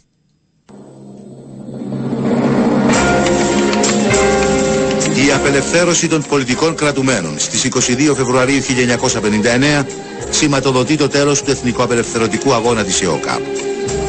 Τρεις μέρες νωρίτερα είχε υπογραφεί η τελική συμφωνία για το Κυπριακό στη Ζηρίχη δρομολογώντας τη δημιουργία της Κυπριακής Δημοκρατίας η εγκαθίδρυση της οποίας γίνεται στις 16 Αυγούστου 1960 με πρώτο πρόεδρο τον Αρχιεπίσκοπο Μακάριο. Η Κύπρος κάνει τα πρώτα της βήματα ως ανεξάρτητο κράτος σε όλους τους τομείς και του αθλητισμού συμπεριλαμβανομένου. Ο ποδοσφαιρικός χώρος ήταν ο πρώτος που τίμησε την ανεξαρτησία της Κύπρου με την διοργάνωση από την Κυπριακή Ομοσπονδία Ποδοσφαίρου, της οποίας ηγείτο ο Νίκος Κιλιανάκης, του Κυπέλου Ανεξαρτησίας. Τον τελικό μεταξύ της Ανορθώσεως Αμοχώστου και της ΑΕΛ Λεμεσού, ο οποίος διεξάγεται στο ΓΑΣΠ στις 27 Ιουνίου 1959, παρακολουθεί και ο Γλάφκος Κλερίδης, πρώτος πρόεδρος της Βουλής των Αντιπροσώπων και ιδρυτής το 1976 του Δημοκρατικού Συναγερμού. Ο αείμνηστος Γλάφκος Κλερίδης στάθηκε διαχρονικά και ουσιαστικά κοντά στον αθλητισμό του τόπου και τους αθλούμενους νέους μας. Νικήτρια στον τελικό αναδείχθηκε η ανόρθωση με ένα μηδέν. Τον Απρίλιο του 1960 διεξάγεται στο Γασιπί η πρώτη επίσημη συνάντηση στίβου της Κύπρου με αντίπαλη την αντίστοιχη ομάδα του Ισραήλ, οι αθλητές του οποίου επικρατούν σε όλα τα αγωνίσματα.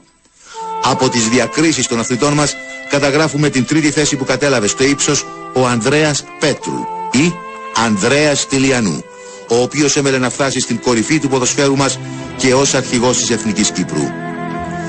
Το Ισραήλ είναι και ο αντίπαλος της Κύπρου στον πρώτο επίσημο αγώνα της εθνικής μας ομάδας ποδοσφαίρου, ο οποίος αφορούσε στα προκριματικά του Παγκοσμίου Κυπέλου του 1962. Το Διοικητικό Συμβούλιο της ΚΟΠ όρισε ως προπονητή και εκλέκτορα της εθνικής ή νυχτής ομάδας της Κύπρου τον Αργύρη Γαβαλά, τον προπονητή που υπηρέτησε δημιουργικά την ΑΕΛ και τον Απόλλωνα από το 1932 μέχρι και το 1962. Τον Σεπτέμβριο του 1960 ο Αργύρης Γαβαλάς καλεί στην προεθνική ομάδα 24 ποδοσφαιριστές και ύστερα από σειρά προπονήσεων και φιλικών αγώνων καταλήγει στους 15 διεθνείς που θα στελέχωναν την ομάδα της Κύπρου στον πρώτο επίσημο αγώνα της στις 13 Νοεμβρίου. Πέντε ποδοσφαιριστές προήρχονται από την Ομόνια. Ο τερματοφύλακας Νίκος Ελευθεριάδης, ο αμυντικός Κώστας Παναγιώτου, ο μεσοεπιθετικός Ανδρέας Χριστοδούλου Πάκος, ο επιθετικός Παναγιώτης Κοντεάτης, Τσελεπής και ο επιθετικός Ανδρέας Κακουλής. Τέσσερις ποδοσφαιριστές από την Ανόρθωση. Ο αμυντικός Πάμπος Χαραλάμπους, ο μεσοεπιθετικός Δημήτριος Ζάγγιλος, ο οποίος τον επόμενο χρόνο μετεγράφει στην ΑΕΚ Αθηνών, ο μεσοαμυντικός Αντώνη Τσούκας Καράς και ο μεσοεπιθετικός Μιχάλης Γιασεμί Σαλής. Δύο από τον πεζοπορικό, ο επιθετικός Γιώτης Καραβοκύρης και ο αμυντικός Μιλτής Μιχαηλίδης. Ένας από τη Νέα Σαλαμίνα, ο μέσος Βασίλης Αριστοτέλους Δημητρούδης, από τον ΑΠΟΕΛ ο μέσος Κυριάκος Παντελίδης, από τον Ολυμπιακό ο τερματοφύλακας Σταύρος Χατζή Μιχαήλ Μουτάς και βέβαια από τον Απόλλωνα ο κεντρικός επιθετικός Πανίκος Κρυστάλλης, ο οποίος επίσης τον επόμενο χρόνο μετεγράφει στην ΑΕΚ Αθηνών. Η εθνική ομάδα εντατικοποιεί τις προπονήσεις και σε φιλικό αγώνα στο Γασιπί στις 2 Νοεμβρίου νικά την ομάδα της Ελβίκ με 7-1. Την 5η 10 Νοεμβρίου φτάνει στον αερολιμένα Λευκοσίας η αποστολή του Ισραήλ, την οποία υποδέχεται ο πρόεδρος της ΚΟΠ Νίκος Τηλιανάκης. Την Παρασκευή 11 Νοεμβρίου η Εθνική πραγματοποιεί στο γήπεδο του Κεραυνού Στροβόλου την τελευταία της προπόνηση και οι διεθνείς αποσύρονται προς ανάπαυση στα ακρογιάλια της Κερίνιας, όπως χαρακτηριστικά γράφει ο τύπος της εποχής. Οι διεθνείς διαμένουν στο ξενοδοχείο Ντόουμ Κατσελής, προπονούνται στον Πράξανδρο και βολτάρουν στο γραφικό λιμανάκι από όπου και η φωτογραφία με τους Κρυστάλλι, Πάκο και Πάμπο Χαρλάμπους. Την Κυριακή 13 Νοεμβρίου 1960, ημέρα διεξαγωγής του αγώνα, ο τύπος προβάλλει πρωτοσέλιδα το μεγάλο και ιστορικό γεγονός με δηλώσεις προπονητή και παιχτών. Όλοι εκφράζουν την αισιοδοξία και τον ενθουσιασμό τους. Καταχωρείται επίσης και σχετική διαφήμιση στον τύπο η οποία ενημερώνει ότι η συνάντηση ηθλοθετήθη διαβαρητή μου κυπέλου υπό των τουριστικών γραφείων Λούις ενώ αναφέρεται και σε παγκύπριο συναγερμό. Κι ήταν όντως έτσι αφού όπως γράφουν οι εφημερίδες της εποχής 15 και πλέον χιλιάδες Κυπρίων φιλάθλων εξ όλων των σημείων της νήσου κατέκλυσαν το στάδιον Γασιπή δια να παρακολουθήσουν την συνάντηση. Συνάντηση που έληξε ισόπαλη 1-1 καταγράφοντας το πρώτο καλό αποτέλεσμα για την εθνική μας ομάδα η οποία αγωνίστηκε με τους Ελευθεριάδη, Πάμπο, Κώστα, Μιλτή, Καρά, Βάσο, Ζάγγιλο, Σαλή, Πανίκο, Πάκο και Τσελεπή. Ο αγών υπήρξε ταχύς, ζωηρός και πλήρης ωραίων και εναλλασσομένων θεματικών φάσεων. Γράφουν οι αθλητικοί συντάκτες, εκφιάζοντας γλαφυρότατα τους διεθνείς μας. Αληθινός κυματοθράφστης η αμυνά μας απέκρουε τα συνδυασμένα σε εβραϊκάς επιθέσεις. Εξαίρετος ο τερματοφύλακας Ελευθεριάδης έσωσε το τέρμα από βεβαίας εκπορθήσεις. Ο Κώστας και ο Καράς εσκόρπισαν ρίγη πραγματικής συγκινήσεως με την εκπληκτική αποδοσή των. Ο κεντρικός κυνηγός μας Πανίκος, θαυμάσιος, διήφθηνε μαεστρικά την επίθεση. Ολόκληρος η ενδεκάς απέδωσε ό,τι η δύνατο. Ο ηρωισμός των Κυπρίων επιλέκτων εξουδετέρωσε την τεχνική ανωτερότητα των αντιπάλων. Γίνεται δε ιδιαίτερη αναφορά στον αείμνηστο καρά, ώστις ελιποθύμησε μετά τον αγώνα λόγω της συνεχούς και εξαντλητικής επί 90 λεπτά προσπαθίας του. Και η περιγραφή των δύο τερμάτων από τους αθλητικούς συντάκτες της εποχής. Βρισκόμαστε στο 21ο λεπτό. Η ομάδα μας κατέρχεται από τα αριστερά. Ο Πάκος παίρνει ωραία σέντρα, σε καθαρίζει στον ταχύτατο σαλί που με έναν κεραυνό καρφώνει την μπάλα στα δίχτυα του Ισραήλ.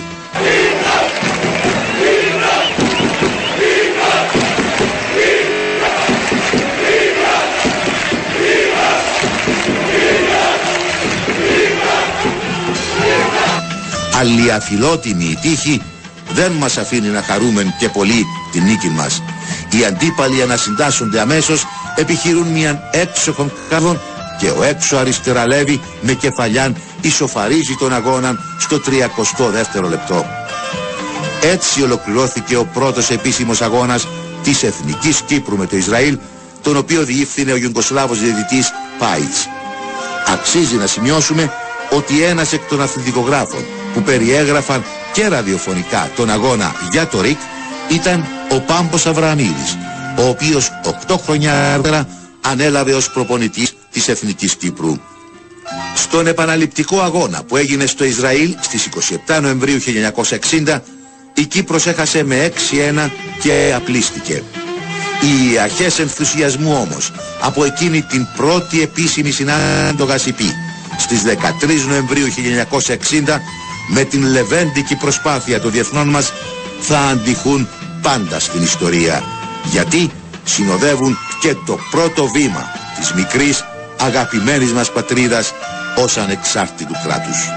Ομάδα μου, πατρίδα μου, σου δίνω την ψυχή μου. Όλα για σένα, Κύπρος μου, για σένα εθνική μου Ομάδα μου, πατρίδα μου, σου δίνω την ψυχή μου. Όλα για σένα, Κύπρος μου, για σένα εθνική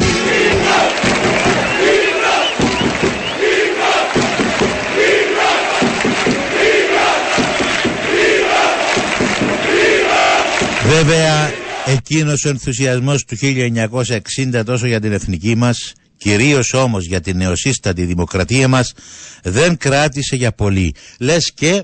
Κι αμήρα με ζηλεύει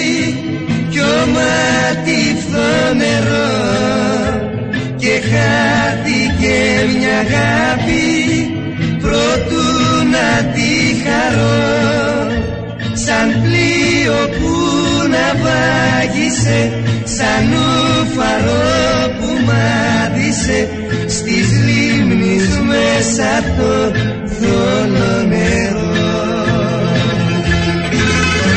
Σαν πλοίο που ναυάγησε σαν ουφαρό που μάδισε στις λίμνης μέσα το θόλο νερό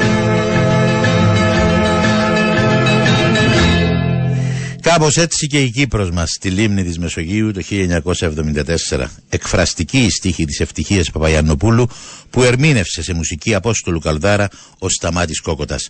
Ο Κόκοτας που όπως είπαμε και την περασμένη Κυριακή ήταν καλό φιλαράκι με τον Αριστοτέλειο Νάση ο οποίος επανέρχεται με τις προσφορές της καθημερινής αυτή την Κυριακή με τον δεύτερο τόμο του βιβλίου «Ελληνική φλόγα, η ιστορία της Μαρίας Κάλλας και του Αριστοτέλειου Νάση». Ο Ωνάσης ο οποίος σε κάποια στιγμή το 1974 έκανε μια παρέμβαση στη Χούντα για την Κύπρο. Τον Μάρτιο εκείνης της χρονιάς ο δικτάτορας Ιωαννίδης κάλεσε στο γραφείο του τον Αριστο... Αριστοτέλειο Νάση και σύμφωνα με έναν από τους πολύ στενούς συνεργάτες του Ωνάση, του είπε Αριστοτέλη, όλα πάνε καλά με την εξωτερική πολιτική. Οι Αμερικανοί μου είπαν να βγάλουμε από τη μέση τον παπά, εννοούσε τον Αρχιεπίσκοπο Μακάριο, πρόεδρο της Κύπρου, και θα μας δώσουν το νησί, την Κύπρο. Ο Αριστοτέλης Ωνάσης τότε του έκανε μια πολύ απλή ερώτηση, η οποία θα ήταν αρκετή να πείσει τον ανόητο Ιωαννίδη να σταματήσει να αγοράζει τα παραμύθια του Κίσιγκερ. Το ρώτησε λοιπόν ο Νάσης, και γιατί δεν το κάνουν μόνοι τους, ερώτηση με νόημα. Με νόημα και οι κάθε φορά παρεμβάσεις του δικού μας Αλκίνου Ιωαννίδη, ο οποίος φιλοξενείται στο περιοδικό ΚΑΠΑ, που επίσης περιλαμβάνεται στο πακέτο της καθημερινής αυτή την Κυριακή. Και πριν αφήσουμε το στούτιο στον συνάδελφο Πέτρο Βαγιώργη για να επανέλθουμε το απόγευμα με την εκπομπή Πάμε Γήπεδο, θα ακούσουμε τον Αλκίνο Ιωαννίδη να τραγουδά μαζί με τον Διονύση Σαββόπουλο για την Κύπρο. Την Κύπρο που τιμά την 1η Οκτωβρίου την ανεξαρτησία της. Γεια σας.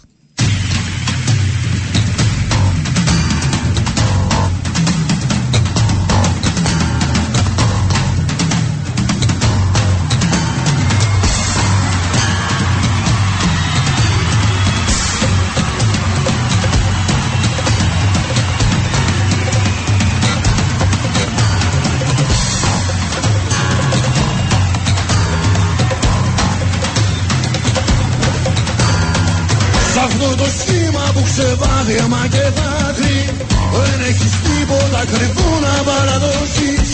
Μόνο την κλωμίτσα που τσιρίζεις τις πληδώσεις Και κάνα φράγκο στο πουλί που είναι στην άκρη. Δεν έχεις τίποτα κρυφό να παραδώσεις. Σ' αυτό το σχήμα που ξεβάθει αίμα και δάκρυ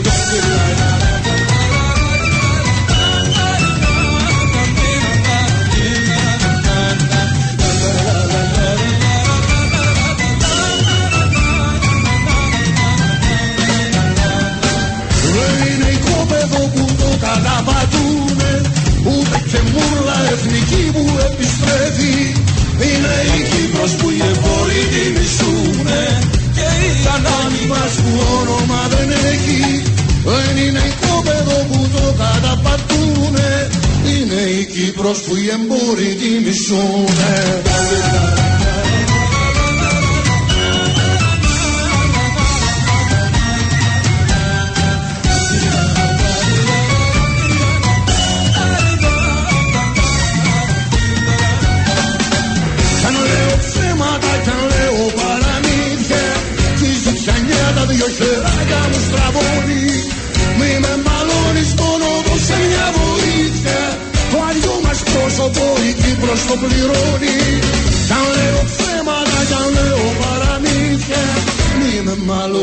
μόνο δώσε μια βοήθεια.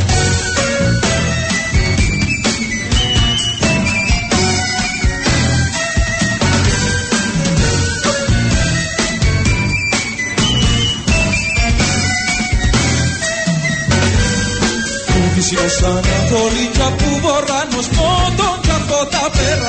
πέρατα της γης στον κόσμο προσκαλώ τον Δώστε μου την ακρόαση για να σας τραγουδήσω Κι όλους σας νιάκους και μητσούς να σας γλαμουρίσω Αν λέω ψέματα κι αν λέω παραμύθια Φύζει πιανιά τα δυο χεράκια μου στραβώνει Μη με μαλώνεις μόνο δώσε μια βοήθεια Το αλλιώ μας πρόσωπο η Κύπρος το πληρώνει με μαλώνεις μόνο δώσε μια βοήθεια. Και γιατί, και γιατί δεν μας το λες Μόνο βγαίνεις στον κόσμο Όλο κλάψες και ψεύτιες